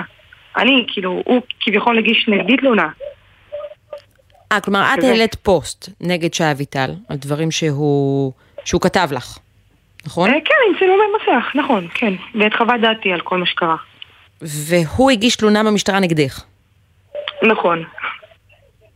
שאני אני לא יודעת כאילו איך אפשר להגדיר את זה מבחינה חוקית, על מה הוא הגיש תלונה, אבל כן, העליתי פוסט וזימנו אותי לחקירה, אני לא פניתי למשטרה. זה פשוט צבר תאו- צבר תאוצה מטורפת מבחינת הבנות, שרשמו כן, גם לי, כן, גם לי זה קרה. כן, זה בעצם הפוסט שהתחיל את הכל, והוביל גם לתחקירים הטלוויזיוניים. אבל איך כן, הייתה כן. ההרגשה שאחרי שהתחקיר הזה יוצא, ושי אביטל יודע שלך יש חלק גדול בחשיפה של המעשים שלו, אה, אבל הוא נמצא שם, באמסטרדם, אה, ו- ואת חשופה. אה, כי גם כי נחשפת, וכי הוא לא, לא עצור, ואין אה, הליך משפטי כרגע, אה, איזו תחושה זה, זה נותן לך? מה, מבחינת אה, שמה, שאני אמור- אמורה לפחד או להיות לחוצה מזה? אני שואלת. לא, האמת שלא. ממש לא. אני אולי אז, אם היית שואלת אותי לפני שש שנים, כשהייתי בת 23, אה, הייתי מספרת לכולם שזה לא מזיז לי, אבל בתוך תוכי זה כן הזיז לי. אבל אה, היום כבר אני מבינה את הכוח שזה צבר. כל התקשורת, את כל המעור... המעורבות של כל הגורמים הרלוונטיים, אז היום אני לא, לא מפחדת, בכלל לא, אפילו. אני שואלת בגלל שבאמת הרבה פעמים, אחרי שיש תחקירים כאלה שעושים הרבה רעש, אבל אה, אותו אדם שעומד במרכז התחקיר מצליח אה, לברוח, אה, כמו שראינו גם על אה, ישראל אור, אה, ושי אביטל שלוקח המון המון זמן עד שעכשיו סוף סוף מודיעים שם בהולנד שהם מסגירים אותו לישראל, אה, זה גורם בסוף לתסכול בקרב הרבה מהאנשים, וגם אה, למחשבות שאולי תחקירים מהסוג הזה וגם תלונות במשטרה לא, לא עושים את העבודה ועדיף לא לעשות כלום. ובגלל זה מעניין לשמוע אותך, כי אני חושבת שבסוף אה, חבל שנשים יתייאשו ויחשבו אני ש... לא חושבת ש... כן. לא חושבת שאפשר לקרוא לזה תסכול אצל אה, אותם אנשים, כי זה... אני מאמינה שכן היו מקרים, יש מקרים שהם טריים, אבל רובם, רוב, רוב מי שחוותה את זה, זה היה בגיל שהוא צעיר, 16, 17, 18, 19, 20, כזה. אז אה, זה משהו שפשוט היום, מבחינתי, ונראה לי גם מבחינת כל הנשים, זה סוג של אה, סגירת מעגל. זה כבר לא עניין של סבל, אז עוד חודש, עוד חודשיים, עוד שלוש, זה כאילו, אבל זה כבר בדרך לשם, לפחות זה לא נעלם כמו שזה אז. וזה באמת צף, ואני מקווה שהוא ימצה את הדין ולא יצא עם איזה עבודות שירות חלילה. מה לדעתך יחשב בעינייך כעשיית צדק, מיצוי דין, כמו, כמו מה, מה היית רוצה לראות בסוף? מה יכול לפצות על התחושות הנוראיות שהוא גרם? קודם כל הוא צריך טיפול. הוא טיפול עם עצמו, כי ככה או ככה הוא עכשיו לא יקבל אה, מאסר ארוך מן הסתם, אבל לפחות שבמאסר הזה הוא יבין את הטעות שלו, כי נראה לי שעד היום הוא לא מבין מה, מה רוצים ממנו, כך, כך זה נראה בכל אופן. אה, ושישב תקופה. הוא לא, לא ייתנו לו הרבה, זה בטוח, אבל לפחות שבזמן הזה, לפחות שאפשר יהיה איכשהו לסדר לו את הראש, את ההבנה הלקויה שלו כלפי נשים, ו... ולנצל את מעמדו, כמו שהוא עשה עד היום. להשלות בנות, הוא יודע למי לפנות, לאיזה בנות, מאיזה סוג, מאיזה רקע. הוא יודע מה להגיד, ו... ופה הוא משתמש, פה זה הכוח. ובנות נפגעות, נפגעו. כן. כואב לשמוע את זה. בעיקר על הדפוס שאת מתארת. על ה... ממש ללכת לקהל יעד מסוים. הוא יודע, כמו יש לו הדר לדברים האלה, אני בטוחה. כן, כמובן. העולם שבו הוא נמצא ושבו הוא צבר כל כך הרבה כוח. אבל עכשיו יש לו פחות כוח. עכשיו, אני לא חושבת שמישהו ירצה באמת, כאילו, נגיד והכל ייגמר, אה, מי יהיה כבר אחרי הכל, הוא ימצה את הדין, הוא יפתח דף חדש. לא יקבלו אותו, נראה לי, באופן רציני, לכל מקום שהוא ינסה לחזור לקומפורט זון שהיה לו. לא יסתכלו עליו כבר באותה צורה. כן. ס- סביר להניח, אבל, אבל אני, אני יכולה תמיד להיות מופתעת גם מחדש. אבל סביר להניח שאת צודקת. כן, ראינו אה, גם כן. מקרים הפוכים לצערנו, שאיכשהו אנשים הצליחו כן. דווקא. לא רבים, כן. קבלר, לא, לא בשנים נכון. האחרונות. יאנה פנוב, תודה רבה לך. תודה לכם. לא רק על הריאיון, אלא בכלל על פועלך בפרשה הזאת. עידן, אני כן אגיד לך שלגבי אותן כן. 26 נשים שהתלוננו, אה, ומתוכן אנחנו שומעים שרק אה, שתי תלונות יכולות אולי להבשיל לכדי כתב אישום, אני לא הייתי רוצה שהדבר הזה אה, יערער או יחשוב שהפרשה הזאת אה, התרסקה ללא כלום וששום דבר לא יצא מזה, כי שתי תלונות זה מספיק, וה-26 תלונות שהגיעו זה עדיין מספר מאוד משמעותי, שכן מראה למשטרה יש פה סיפור, ויכול להיות שבאמת העדויות האלה יסייעו אחרי זה, אם ילכו, אם וכאשר בכלל ילכו למשפט, אה, וגם לא תמיד דברים צריכים להיפטר או להישפט רק במישור הפלילי. כלומר, הדברים שנחשפו על שי אביטל, חשוב שהם נחשפו, גם אם הם בכלל לא עומדים ברף הפלילי. לגמרי, אני מסכים. אני מסכים, אני אמרתי את זה רק אה, כלפי המתלוננות, שחבל מבחינתם שזה לא הגיע ליותר, אבל אין ספק נכון, שזה אבל, מייצר אבל אני אומרת, טוב שהן את הרקע. התלוננו, כלומר זה, זה עדיין, נכון. יש תרומה גם בללכת להתלונן, אה, זו לא תמיד אה. חוויה כל כך נעימה, ללכת ולספר את הסיפור נכון. הזה במשטרה, אבל, אבל יש ערך לדבר הזה, גם אם זה לא נכנס אחרי זה לכתב אישום. כי ראינו הרבה לגמרי. פרשות, אה, הרבה פרשות שהתפוצצו בתקשורת, אה, מספר מאוד מאוד גבוה של תלונות, ובסוף אנחנו מסיימים עם כתב אישום יחסית רזה, נכון, זה חוזר על עצמו הדבר הזה, זה, זה חלק מהמערכת המשפטית ומהעובדה שהם בוחרים בתלונות שהם יודעים שהם יכולים אחרי זה להוכיח אותם בבית משפט. אה, זה לא מעיד על כך שאותן נשים אה, שיקרו, זה, זה ברור לכולם, אה, ואני רוצה שזה גם יהיה ברור לאותן נשים, שזה לא אומר שמה שהן ש- שמישהו מזלזל או מפקפק במה שהן עברו.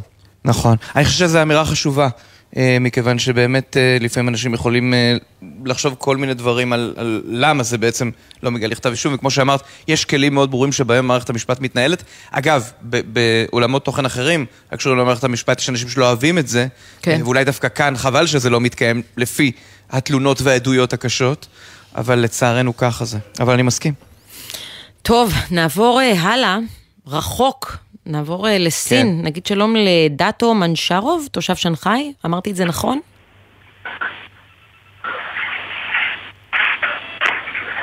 דאטו, איתנו? אני שומע אותך. יופי. הלו? כן. כן. אז אתה איתנו, ספר לי ולעידן מה קורה עכשיו בסין, יש כאוס קורונה, אנחנו חשבנו שזה קצת מאחורינו, מה, מה קורה שם עכשיו? אה, שום דבר לא מאחורינו. אה, מה שקורה פה כאן, שהם החליטו לשחרר את, ה, את, ה, את השיגעון שלהם. מבחינת זה ששולטים בנו וכל יום עושים לנו בדיקות של האנטיגנים ו-PCR ויש כל מיני, אה, כל מיני בוטקים שמפוזרים בכל, ה, בכל הערים בסין בכלל שכולם אה, צריכים להתייצב לא יאוחר משלושה ימים לעשות בדיקות עם מחושים כאלה כמו שאתם קוראים לזה ב- בישראל, אנחנו קוראים לזה פה PCR ופשוט כולם צריכים אה, כל הזמן להיות בתנועה מתמדת של אה, ללכת ולעשות את הבדיקות הללו.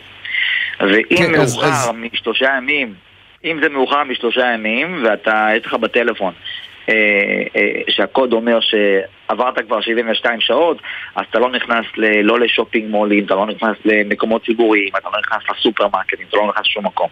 אז כל הזמן עסוקים בלעמוד בתורים ולעשות את כל ה-PCR וכל מה שמסביב. עכשיו, מה שקורה, ששבוע שעבר הגיעה איזושהי החלטה מגבוה, שעכשיו לא צריך יותר את ה-PCRים האלה. ובעצם אה, אנשים שאמרו, אה, לא צריך את זה, בסדר, אוקיי, אנחנו לא עושים. עכשיו, מה שנהיה פה, שאנשים כבר לא חשבו שהכל נגמר.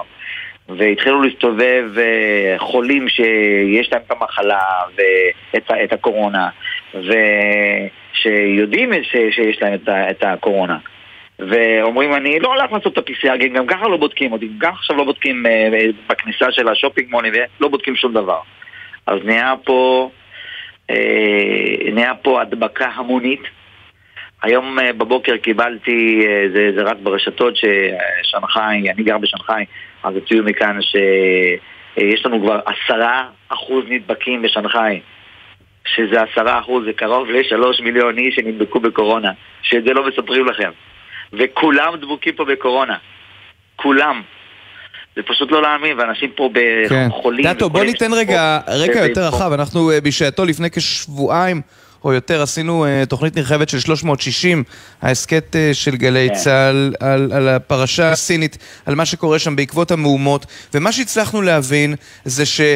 בהחלט היה את השיגעון הסיני, כמו שאתה מתאר, עם הגבלות מאוד מאוד קשות, עד כדי כך שבשידורי גביע העולם בכדורגל טשטשו את הקהל, כדי שלסינים לא יבואו רעיונות בראש, כשהם רואים שיש קהל במגרשי כדורגל, אבל אז הם שחררו, ואז פורק הרסן, ואז באה הדבקה. ואני שואל את עצמי, אני הבנתי מסינים ששוחחנו איתם, שהסינים אוהבים להיות אני הולך לומר אמירה חמורה, אוהבים שעושים סדר, אוהבים שיש מדינה ענקית, שיש מי שנותן שם את הטון, ואז תראה מה זה, כשהוא טיפה משחרר, יש כזאת הדבקה. אז באיזה צד אתה של המחשבה? שרוצה יותר שחרור מבחינת השלטונות הסינים, או שדווקא החגורה, חגורת החנק הזאת, היא עזרה להם לחיות בלי מחלה? החגורת, אה, החגורת החנק קודם כל אה, זה לא, לא משהו שטוב לסינים. כי, תשמע, אה, לפני, לפני הקורונה, הרי הסינים, הם- נכון אנחנו במדינה קומוניסטית, אבל יש את העניין שאנשים כבר ראו עולם, אתה מבין? הסינים רואים עולם, ויש לנו פה אינטרנט פתוח, והם רואים את, ה, את השידורי כדורגל בקטר, ועם צופים ובלי צופים, ויש את האנשים פה, הם לא מטומטמים, יש לנו פה VPN, אתה יודע מה זה VPN? ש... אתה לא יכול למשל לצפות בו, לצפות בסין, ביוטיוב או בוודאי. אגב, גם בקטאר אתה צריך VPN, כי אי אפשר שיחות וואטסאפ בלעדיו. כן. אוקיי, אז אתה צריך VPN, ותשמע, כולם פה יש להם VPN, הם יודעים מה קורה בעולם, הם לא מטומטמים, לא, לא עיוורים, רואים- מה קורה. ואז אומרים, בואנה לעזאזל, כל העולם משתחרר, כולם אה, נוסעים לקטאר ועושים חיים, ונוסעים לחוץ לארץ, ונוסעים לזה, ויש תמונות באינסטגרם, והחברה שלי מ- מ- מאנגליה היא נמצאת בצרפת, וזאת היא נמצאת ביוון. מה אנחנו, מה קורה פה? אתה מבין? אז תראה, אבל, אבל לא בכל העולם כאילו הייתה מדיניות של אפס הדבקה, ולכן בהרבה מדינות בעולם, נכון. לא אגיד חסינות נכון, עדר, אבל כן. הרבה אנשים חלו. והזנים המאוחרים יותר של הקורונה היו זנים חלשים יותר. מה רמת התחלואה הקשה עכשיו בסין? אה, לפי מה שאני יודע שיש פה המון המון המון נדבקים וזה בימים האחרונים. ממש שלושה ארבעה ימים האחרונים, כי שחררו אותם, אמרו להם, אתם יודעים, יודעים מה, בסדר, בואו נראה מה יהיה. זה, זה מה שאני חושב, אני, אני, אני כבר לא, אני הולך למקומות ציבוריים, אף אחד בכלל לא בודק אותי יותר. אז אנשים פה נדבקים. עכשיו, מבחינת הרסן, החגורה של הצוואר שלהם, שכן, אנחנו רוצים להיות בשליטה וכאלה, תשמע, אני אקרא לזה קלישאה, אני לא חושב ש, שהסינים אוהבים את זה, אתה מבין? אף אחד לא אוהב את זה פה ש, שתופסים אותם מהגרון. רוצים uh, להיות משוחררים. נשמע, אם לא להיות משוחררים לכיוון חוץ לארץ, אבל לפחות תן לי להיות uh, חופשי במדינה שלי. כן, אבל האם לא, יש סיכוי תשמע, שנראה את ההפגנות שקמו בגלל הרסן, עכשיו יקומו הפגנות בגלל החולי? אז, אז המצחיק, הוא, המצחיק הוא שעכשיו אנשים אה, אה, רץ פה ברשתות כל מיני אה, אה, מחשבות של אנשים אומרים אה, טוב, עכשיו נתנו לנו להידבק בקורונה בגלל שלא היה לנו כוח ללכת לעשות הפגנות. את מבינה? זה כן. מין, מין ש, ש, שיטות כאלה מטומטמות, אה, כל מיני מחשבות כאלה. אוקיי, דאטו אבל מנג'רו, ושים מסכה. אה, זה מה שיש לי להגיד. כל הזמן עם מסכות. תודה רבה לך. אוקיי, ביי ביי. עידן, אנחנו נצא לכמה הודעות, ואחרי זה אנחנו חוזרים עם פרסום מדד המחירים לצרכן. מעולה. הנתונים בידינו.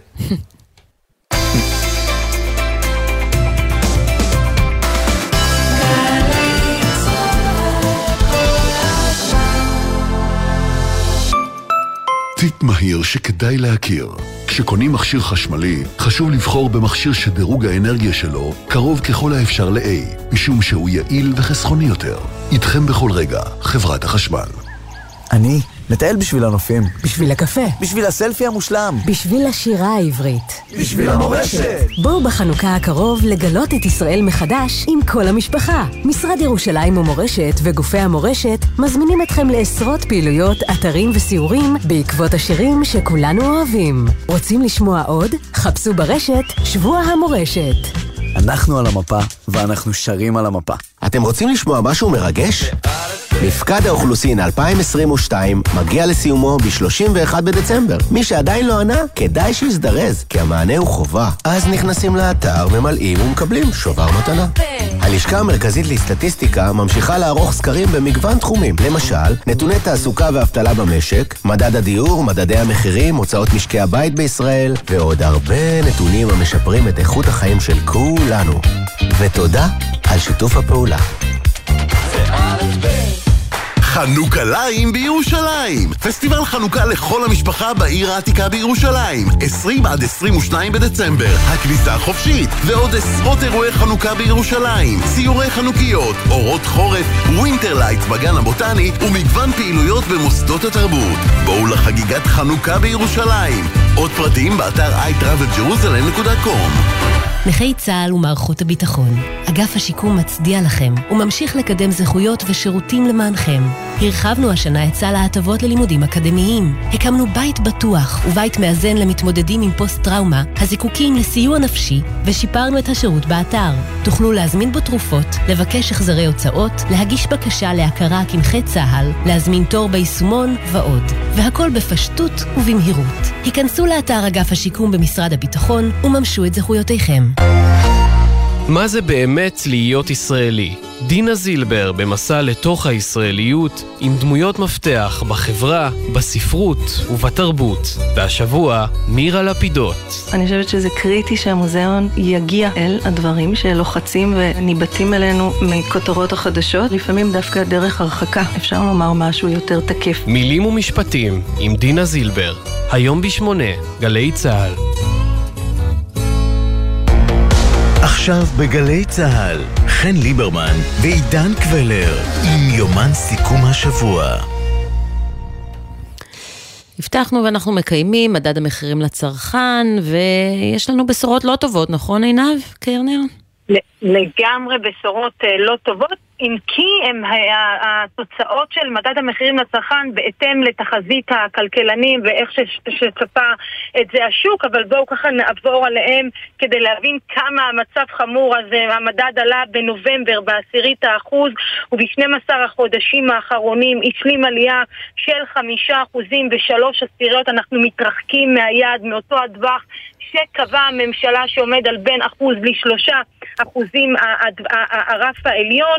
עליות בולטות נרשמו בסעיפי הדיור, תחזוקת דיור ומזון שעלה בשתי עשיריות האחוז, ירידות בולטות נרשמו בסעיף פירות וירקות טריים שירדו ביותר מארבעה אחוזים. שכר הדירה עלה בחצי אחוז, לא כולל הדיור הציבורי, אבל אם אנחנו מפרקים את זה לפי אה, דיירים שחידשו חוזה וכאלה שבהן הוחלף סוחר אז היכן שחידשו חוזה אנחנו רואים עלייה של 4%, בדירות שהוחלף סוחר עלייה של יותר מ-8%, והחלק המשמעותי, חן ועידן, זה הדירות שהמחיר שלהן ממשיך לזנק גם בחודשים אוגוסט-ספטמבר.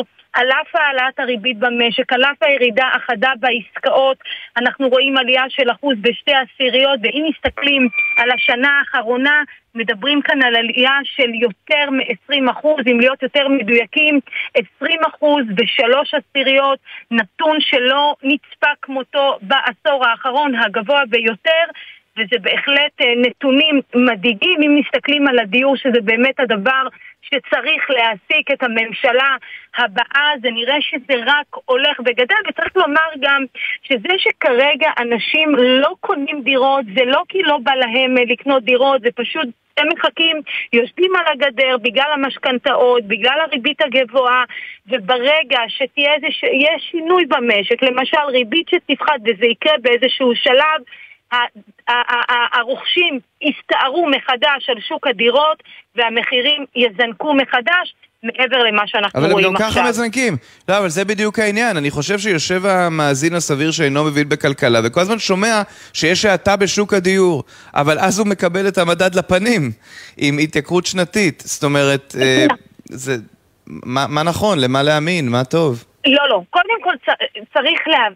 אני כן, אני כן אחדד את זה, ואתה צודק במה שאתה אומר, כי אנחנו רואים שמאז שהתחילו להעלות את הריבית מחודש אפריל, אותה הריבית שכבר שכחנו שהייתה כמעט אפסית על עשירית האחוז, אה, למרות העלאת הריבית אה, שכבר מגיעה לכמעט 4 אחוזים, עדיין אנחנו רואים אה, שהמחירים לא יורדים, זה כן יקרה. זה יקרה במחצית הראשונה של אה, אה, 2023, אבל כמו שאמרתי קודם, ברגע שהרוכשים יחזרו לקנות דירות, המחירים יזנקו אה, מחדש.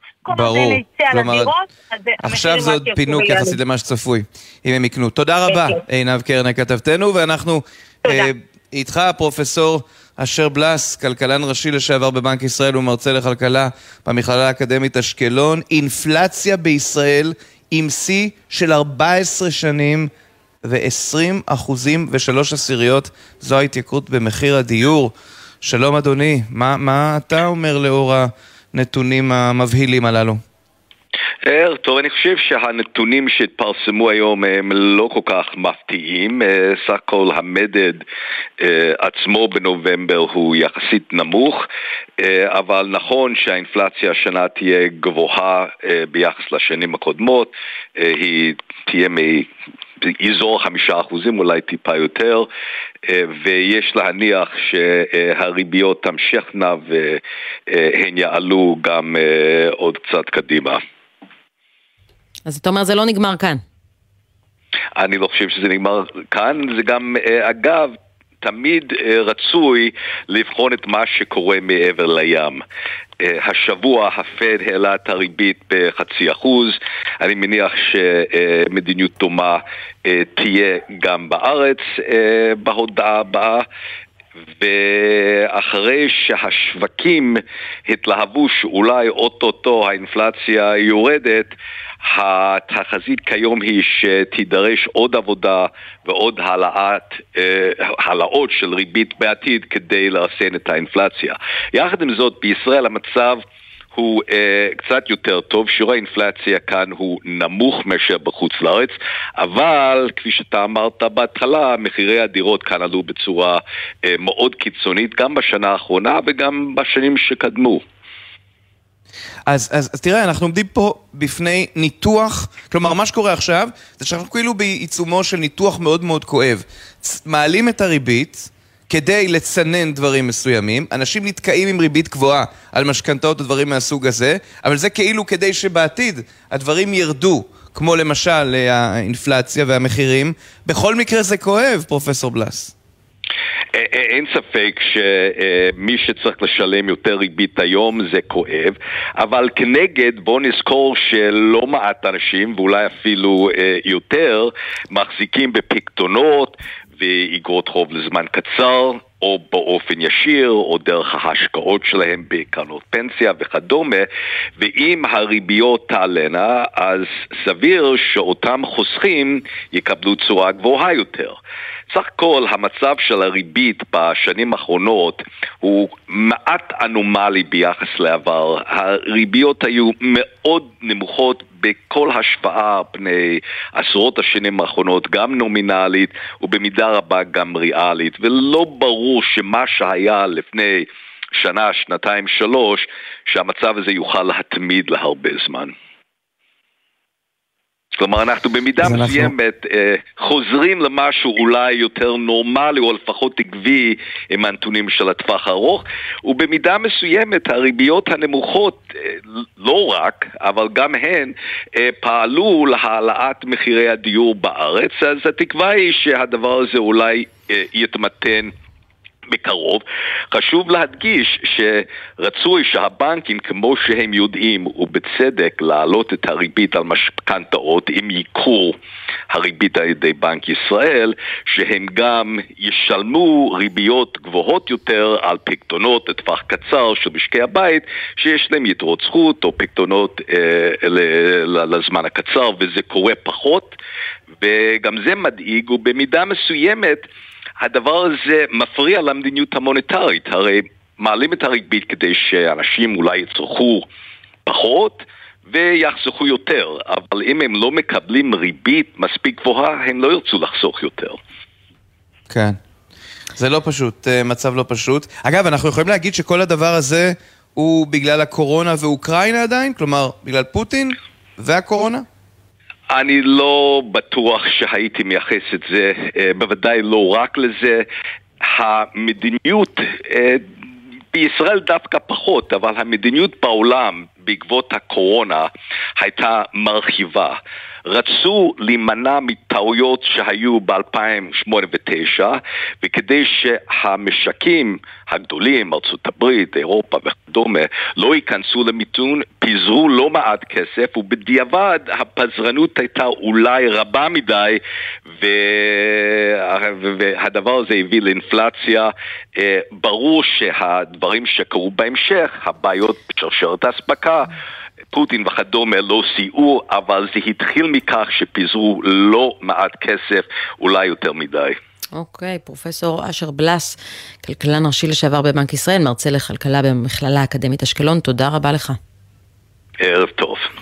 אז עידן, עם הבשורות האלה, שאני מודה, גורמות פשוט קצת לחוסר אונים בעיקר. נכון, אנחנו ממש. ננסה להתנחם בצרות של אחרים. כוכבים משתפים בפדיחות על הבמה.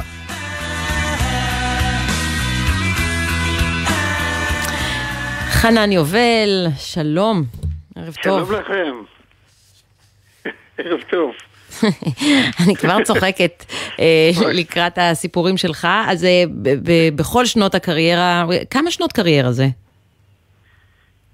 קשה לי להגיד את המספר הזה, אני איתך אה, בערך 53 שנים.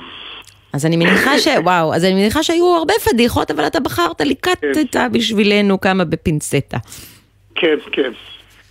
ספר. יש כאלה, ש... של... ש... יש כאלה שלא לא כדאי לספר עליהם, כי גם הם לא יצחיקו אף אחד ואותי זה יעצבן. אבל אני, אבל אני רציתי, אני רוצה לספר על אירוע מיוחד במינו, שעשה לי הרבה יחסי ציבור. ב-1971 אני חושב, או שלוש שתיים, הייתי בשלישיית שובבי ציון עם קובי רכט וקובי אושרת. ניגן, ניגנתי אז בגיטרה חשמלית, הייתי מביא מגבר אה, פנדר כזה עם שלושה מטר hmm. כבל. והגענו להופיע בצעדת שלושת הימים באיפשהו מקום בהרי ירושלים, בבמה ענקית לפני עשרת אלפים איש. חיברו אותי שם לחשמל כי uh, שלושה מטר לא הספיק, הבמה הייתה שלושים, הוסיפו כבל, כבל מעריך, חיברו לא נכון ואני למעשה הייתי מחובר ל, ל, לרשת הארצית בכל האזור, אבל אני לא הרגשתי כי עמדתי על, על רצפת עץ והייתי מבודד. מה עושה זמר אבל שניגש למיקרופון כדי להתחיל לשיר? מכוון את גובה המיקרופון לפה, נסגר המעגל ואני התחשמלתי לפני עשרת אלפים איש. עכשיו, אני, מרגע זה ואילך אני יכול לספר מה שסיפרו לי, כי אני לא... העיניים הפכו ללבנות, אני התחלתי להתעוות.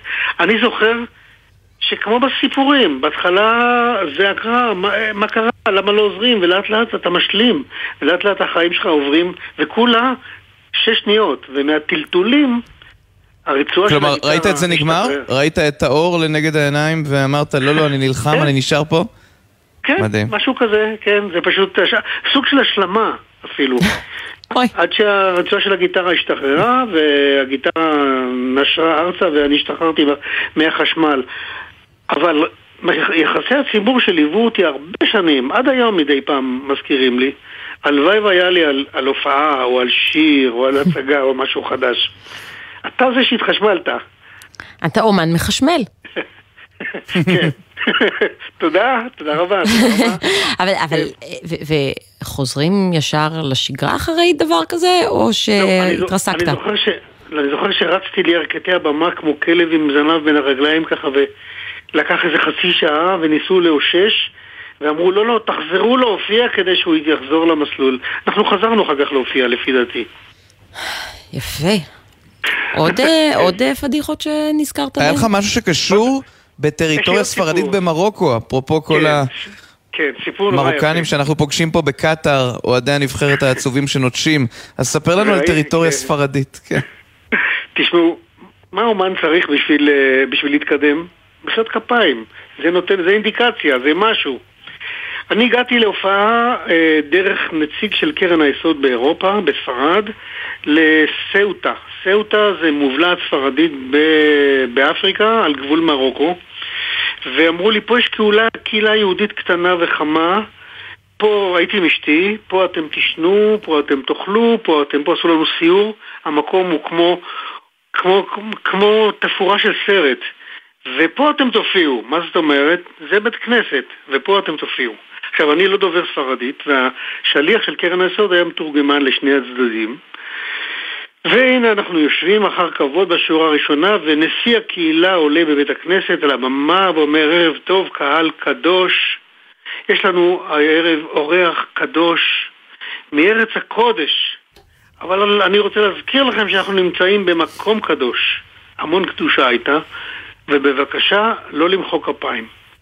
עכשיו, הוא מתרגם לי את זה, ואני אומר לעצמי, מה אני עושה עם זה? איך? אז אני, בהברקה מטומטמת, תגיד להם שאם הם לא מוחאים כפיים, אני בטוח שימחאו לי בלב כפיים, וחוץ מזה, אם לא מוחאים כפיים, יש זמן לעוד שיר, זה לאט לאט מתאסף הזמן הזה. אני, אם היה לי עכשיו וידאו, הייתי יכול לשדר לכם.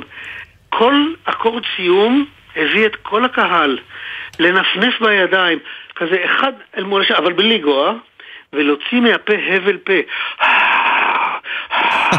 זה היה כל כך מרגש וכל כך מחפה, מחפה על, על התסכול שאין מחיאות כפיים ובס, ובכל זאת בסוף ההופעה לקחו אותי לפואייר הגדול של, של בית הכנסת, עשו מעגל גדול ושחררו ומחאו כפיים חזק חזק חזק.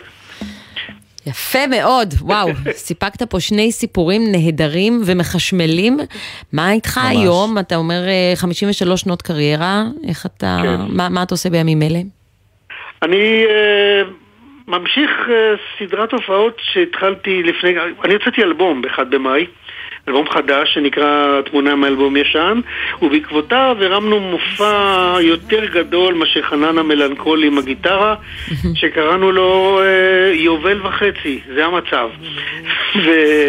והלכנו למועדונים ולמקומות, והייתה הופעה, בכל מקום הייתי מארח מישהו, ובשלושים לחודש פרידה מהשנה היוצאת, הטובה או הלא טובה למי שחושב מה שחושב, ולקבלת פן השנה החדשה שמקווים שהיא תהיה טובה.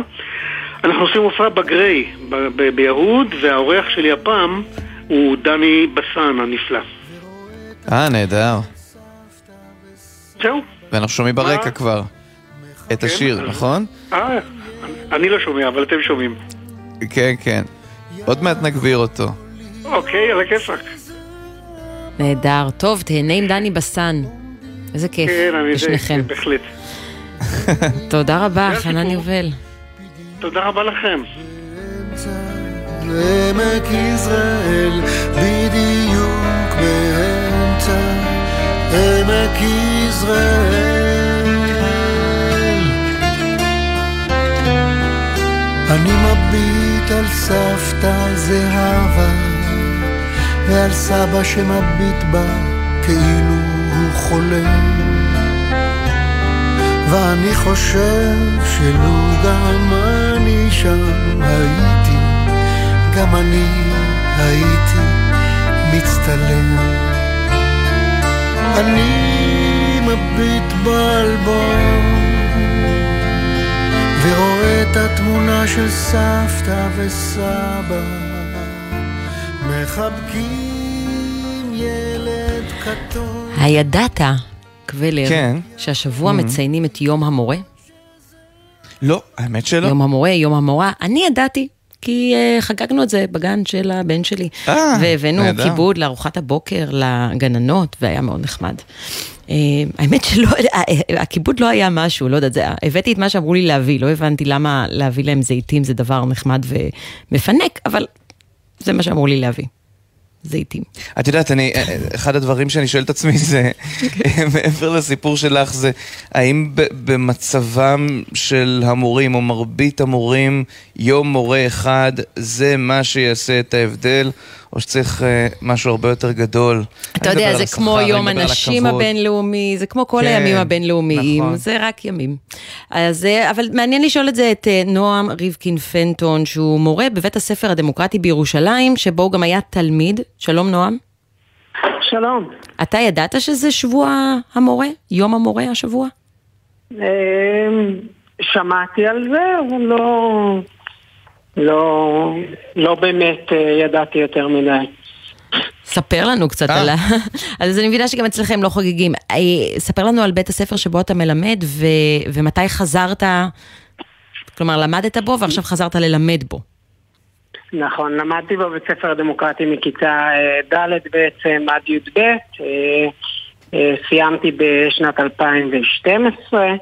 אה, בעצם אה, הבית ספר הדמוקרטי זה סאדברי, אה, הוא בית ספר שמאמין ב... בלתת לילד את החופש בחירה והיכולת אה, לנהל את עצמו. אה, וזה בעצם אה, מה שאנחנו מאמינים ש, שתלמידים ו, וצעירים צריכים בחיים של אה, אחרי בית הספר. אה, מה למשל, איזה כישורים אתם מעניקים להם שלא מקבלים ברגיל? המערכת, אה, המערכת שלנו היא לגמרי חופשית וכל תלמיד בוחר לעצמו מה, מה מעניין אותו ו, ומה הוא רוצה לעסוק בו. אה, ואני חושב שהחיים בתוך קהילה והיכולת אה, ללמוד אה, איך להתנהג אחד עם השני ואיך לעבוד עם המערכת בשביל לקדם דברים שאתה מעניין, מעוניין בהם, אה, זה דברים מאוד אה, חשובים אה, לצאת איתם לחיים. ומתי חזרת מעניין. ללמד? חזרתי השנה, שנה שעברה. אה, בעצם עבדתי ב- בצילום עיתונות במשך כמעט עשור, ומצאתי את עצמי חושב כל הזמן על התקופה שלי בבית ספר ועל הניסיון שצברתי, והיכולת שלי לפתח את עצמי בתחומי העניין ש- שמעסיקים אותי. אה, החוויה שלי עם אנשי הצוות אה, אה, הייתה מאוד משמעותית בתור ילד, ורציתי להעניק את זה חזרה לתלמידים שלנו היום. הרגשת שחסרים אנשים ש... שעושים את זה ורוצים לעשות את זה מתוך אידיאולוגיה? אה, תראה, אני אף פעם לא התנתקתי מהבית ספר, אז אני יודע את, אה, את מצבנו וכן אה, אה, צריך צוות שמעוניין בחינוך חדשני ופורץ דרך כמו שלנו. ידעתי שגם מתוך ההבנה שלי של המערכת יש לי מה לתרום. גם כשהייתי תלמיד הייתי מאוד מעורב במערך הדמוקרטי שלנו, וגם אני מדבר את השפה, אז אה, היה לי ברור ש, שאני אדע איך להשתלב. כן, אבל אתה יודע, היום מדברים כל הזמן על זה שאין מספיק אנשים שרוצים להיכנס בכלל למערכת הזאת. עכשיו, הבית ספר שאתה מדבר עליו הוא בית ספר שנשמע אחר, שהוא קצת אה, מחוץ למערכת, אה, ועדיין אני תוהה אם מה שגרם לך לחזור זה שהבנת שצריך אה, עוד אנשים שעושים את זה עם מוטיבציה גדולה. תראה, מה, ש, מה שגרם לי לחזור זה, זה הרצון באמת לעשות משהו משמעותי ולתת אה, חוויה משמעותית וחיובית לתלמידים.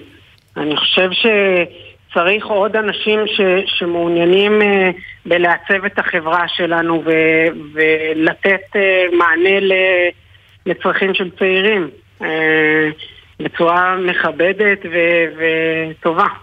ואיך התחושות בבית הספר, אה, כשאנחנו שומעים שחבר הכנסת אבי מעוז הולך אה, לפקח גם על אה, מנהלים, יכול להיות שבאמת בבית ספר, בבית ספר הדמוקרטי, שהוא שונה קצת מהרגיל, יכול להיות שזה ישפיע על, על הפעילויות?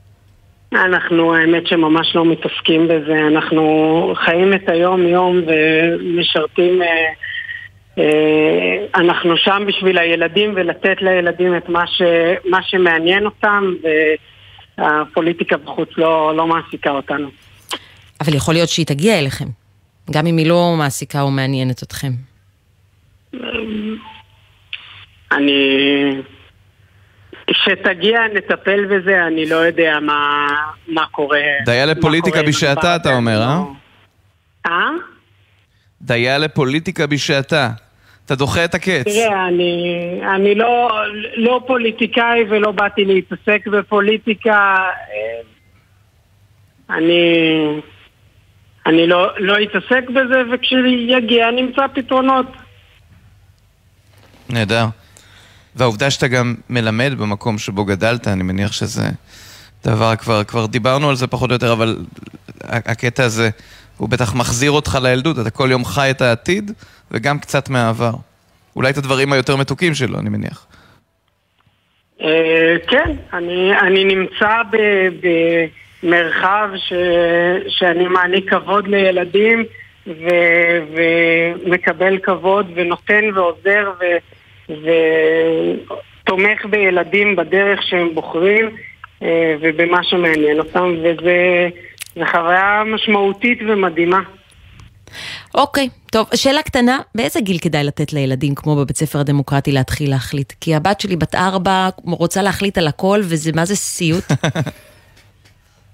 תראי, בדמוקרטי אנחנו, אנחנו מצביעים על הכל, אף אחד לא מחליט לבד, אבל את החופש אה, ללמוד, הם לומדים מכל רגע, מאז שהם נולדים, אף אחד לא. כן. אה, גרם להם ללכת וגרם להם לזחול וגרם להם להעיף את הרמקול מה, מהשידה ו, ולראות מה קורה. ולזרוק את השלט ולשבור את השלט. טוב, יופי, תודה רבה. זו טבעית שמובילה ללמידה הכי משמעותית, וצריך לתת את זה לילדים בלי... אה, בלי לחשוב פעמיים, כי, כי בטבע אנחנו יודעים ללמוד ויודעים אה, למצוא את הדבר הנכון, וגם לטעות ולמידה.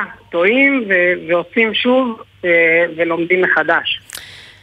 כן, יפה. נועם ריבקין פנטון, תודה רבה לך. לרגל יום המורה. תודה לכם. עידן, כמה המלצות לסוף השבוע, ועוד יש לנו על מה לדבר. בכיף. שלום לכם, כאן רחל שפירא, ואני רוצה להציע אה, טיול בטבע, ישיבה בטבע, הרהור בטבע, בשמורת החוף השרון, לא רחוק מביתי. ומדובר בהליכה מתונה ונינוחה, אה, מתאים גם לעצלני לכת, והשמורה הזו משקפת בצורה מובהקת את עונות השנה. בסוף הקיץ שפע של חבצלות וחצבים, בתחילת האביב אה, עננים של רותם, ובין העונות אה, נר הלילה, שיש לו תפארת משלו.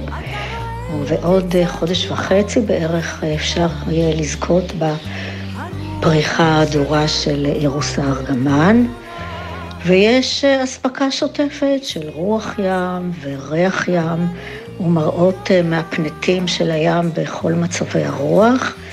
אפשר לשבת על ספסלי עץ, על הדק, מצפה, מול הים, ובאמת לזכות ברגעים של ריכוז ושקט. וזה מתאים לבודדים, לזוגות אוהבים, לקבוצות חברים, וגם אנשים מבוגרים יכולים להתנהל שם לאט ובזהירות, באמת אה, דמוקרטיה במיטבה. כל כך פשוט וכל כך יפה. תענוג. נשמע טוב. תודה לרחל שפירא, גם על ההמלצות וגם על כל השירים. עכשיו, לך, עידן, אני מניחה, יש תוכניות אחרות לסוף השבוע הזה. כן, אני בקטאר, אולי נלך uh, לצפות באימונים של נבחרות בגמר, uh, צרפת, ארגנטינה, יש גם שופט שמונה, שמעון מרצ'יניק הפולני, וכן, טוב, נהדר. איך אומרים? נהדר. כן, כן. אני מאחלת לך שתהנה, אני חייבת uh, גם להודות לכל מי שעזר לנו בשידור הזה, לעורך שלנו רועי ועד, בצוות נמרוד פפרני ויואב מאיסי על הביצוע הטכני, אוהד מנדלאוי ואורי בני ישראל ותומר רוזנצוויג, בפיקוח עומר נחום, עורך הדיגיטל יוסי ריס. מיד אחרינו דרור גלוברמן עם העתיד עכשיו. תהנה לך שם, קבלר וקטר, עוד מעט תחזור. ביום חולין כזה דרכנו מצטלבות, מאמר השיר.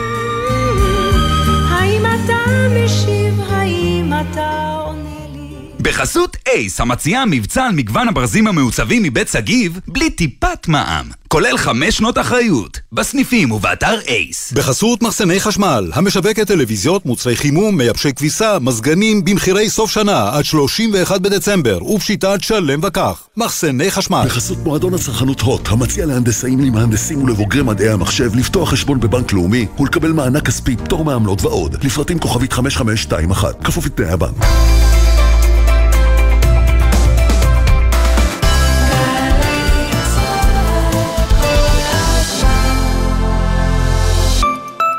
מעסיקים, יש לכם הזדמנות לסגור חוב בביטוח הלאומי ולהרוויח ביטול מלא של קנסות. כדי לשמור על הזכויות שלכם ושל העובדים שלכם, הביטוח הלאומי יוצא במבצע לתשלום חובות. הסדירו תשלום עד 30 בדצמבר ותרוויחו 100% ביטול קנסות ופריסת תשלומים נוחה. לפרטים, היכנסו לאתר הביטוח הלאומי. ביטוח לאומי לצדך, ברגעים החשובים של החיים. עתודה אקדמית, בחירה של מצוינות. בוגרי כיתה י"א, אתם חולמים להצטיין? מצוין! מעוניינים לשלב לימודים אקדמיים עם שירות צבאי כקצינים? מצוין! בואו לכנסי המידע המתקיימים במהלך חודש דצמבר באוניברסיטאות ברחבי הארץ וגלו מסלול שיאפשר לכם להתקדם לתפקידים מובילים בצה"ל, בתעשייה ובהייטק. לפרטים ולהרשמה חפשו עתודה אקדמית. עתודה אקדמית, בחירה של מצוינות. מה אתם באמת יודעים על בן גוריון? כדי להכיר את ראש ממשלתנו הראשון, אתם מוזמנים לבוא למרכז המבקרים החדש של הארכיון למורשת בן גוריון בנגב. כל היומנים, המכתבים ועוד אוצרות היסטוריים עכשיו במקום אחד. לתיאום חפשו הארכיון למורשת בן גוריון. חבריי הוותיקים, יש לי מילה אחת בשבילכם, עוד. בגילנו אנחנו צריכים לתת לעצמנו עוד, גם בכביש. להשקיע עוד קצת ולחצות אך ורק במעבר חצייה, גם אם הוא קצת רחוק וקשה ללכת אליו. לא להתפרץ לכביש, לסמן לנהג שאנחנו רוצים לעבור ולהסתכל לו עוד רגע בעיניים כדי לוודא שראה אותנו. כ-50% מהולכי הרגל הנהרגים בתאונות דרכים הם אזרחים ותיקים. תנו להם עוד קצת זמן. אלה החיים שלהם. הרלב"ד, מחויבים לאנשים שבדרך. מיד אחרי החדשות, דרור גלוברמן.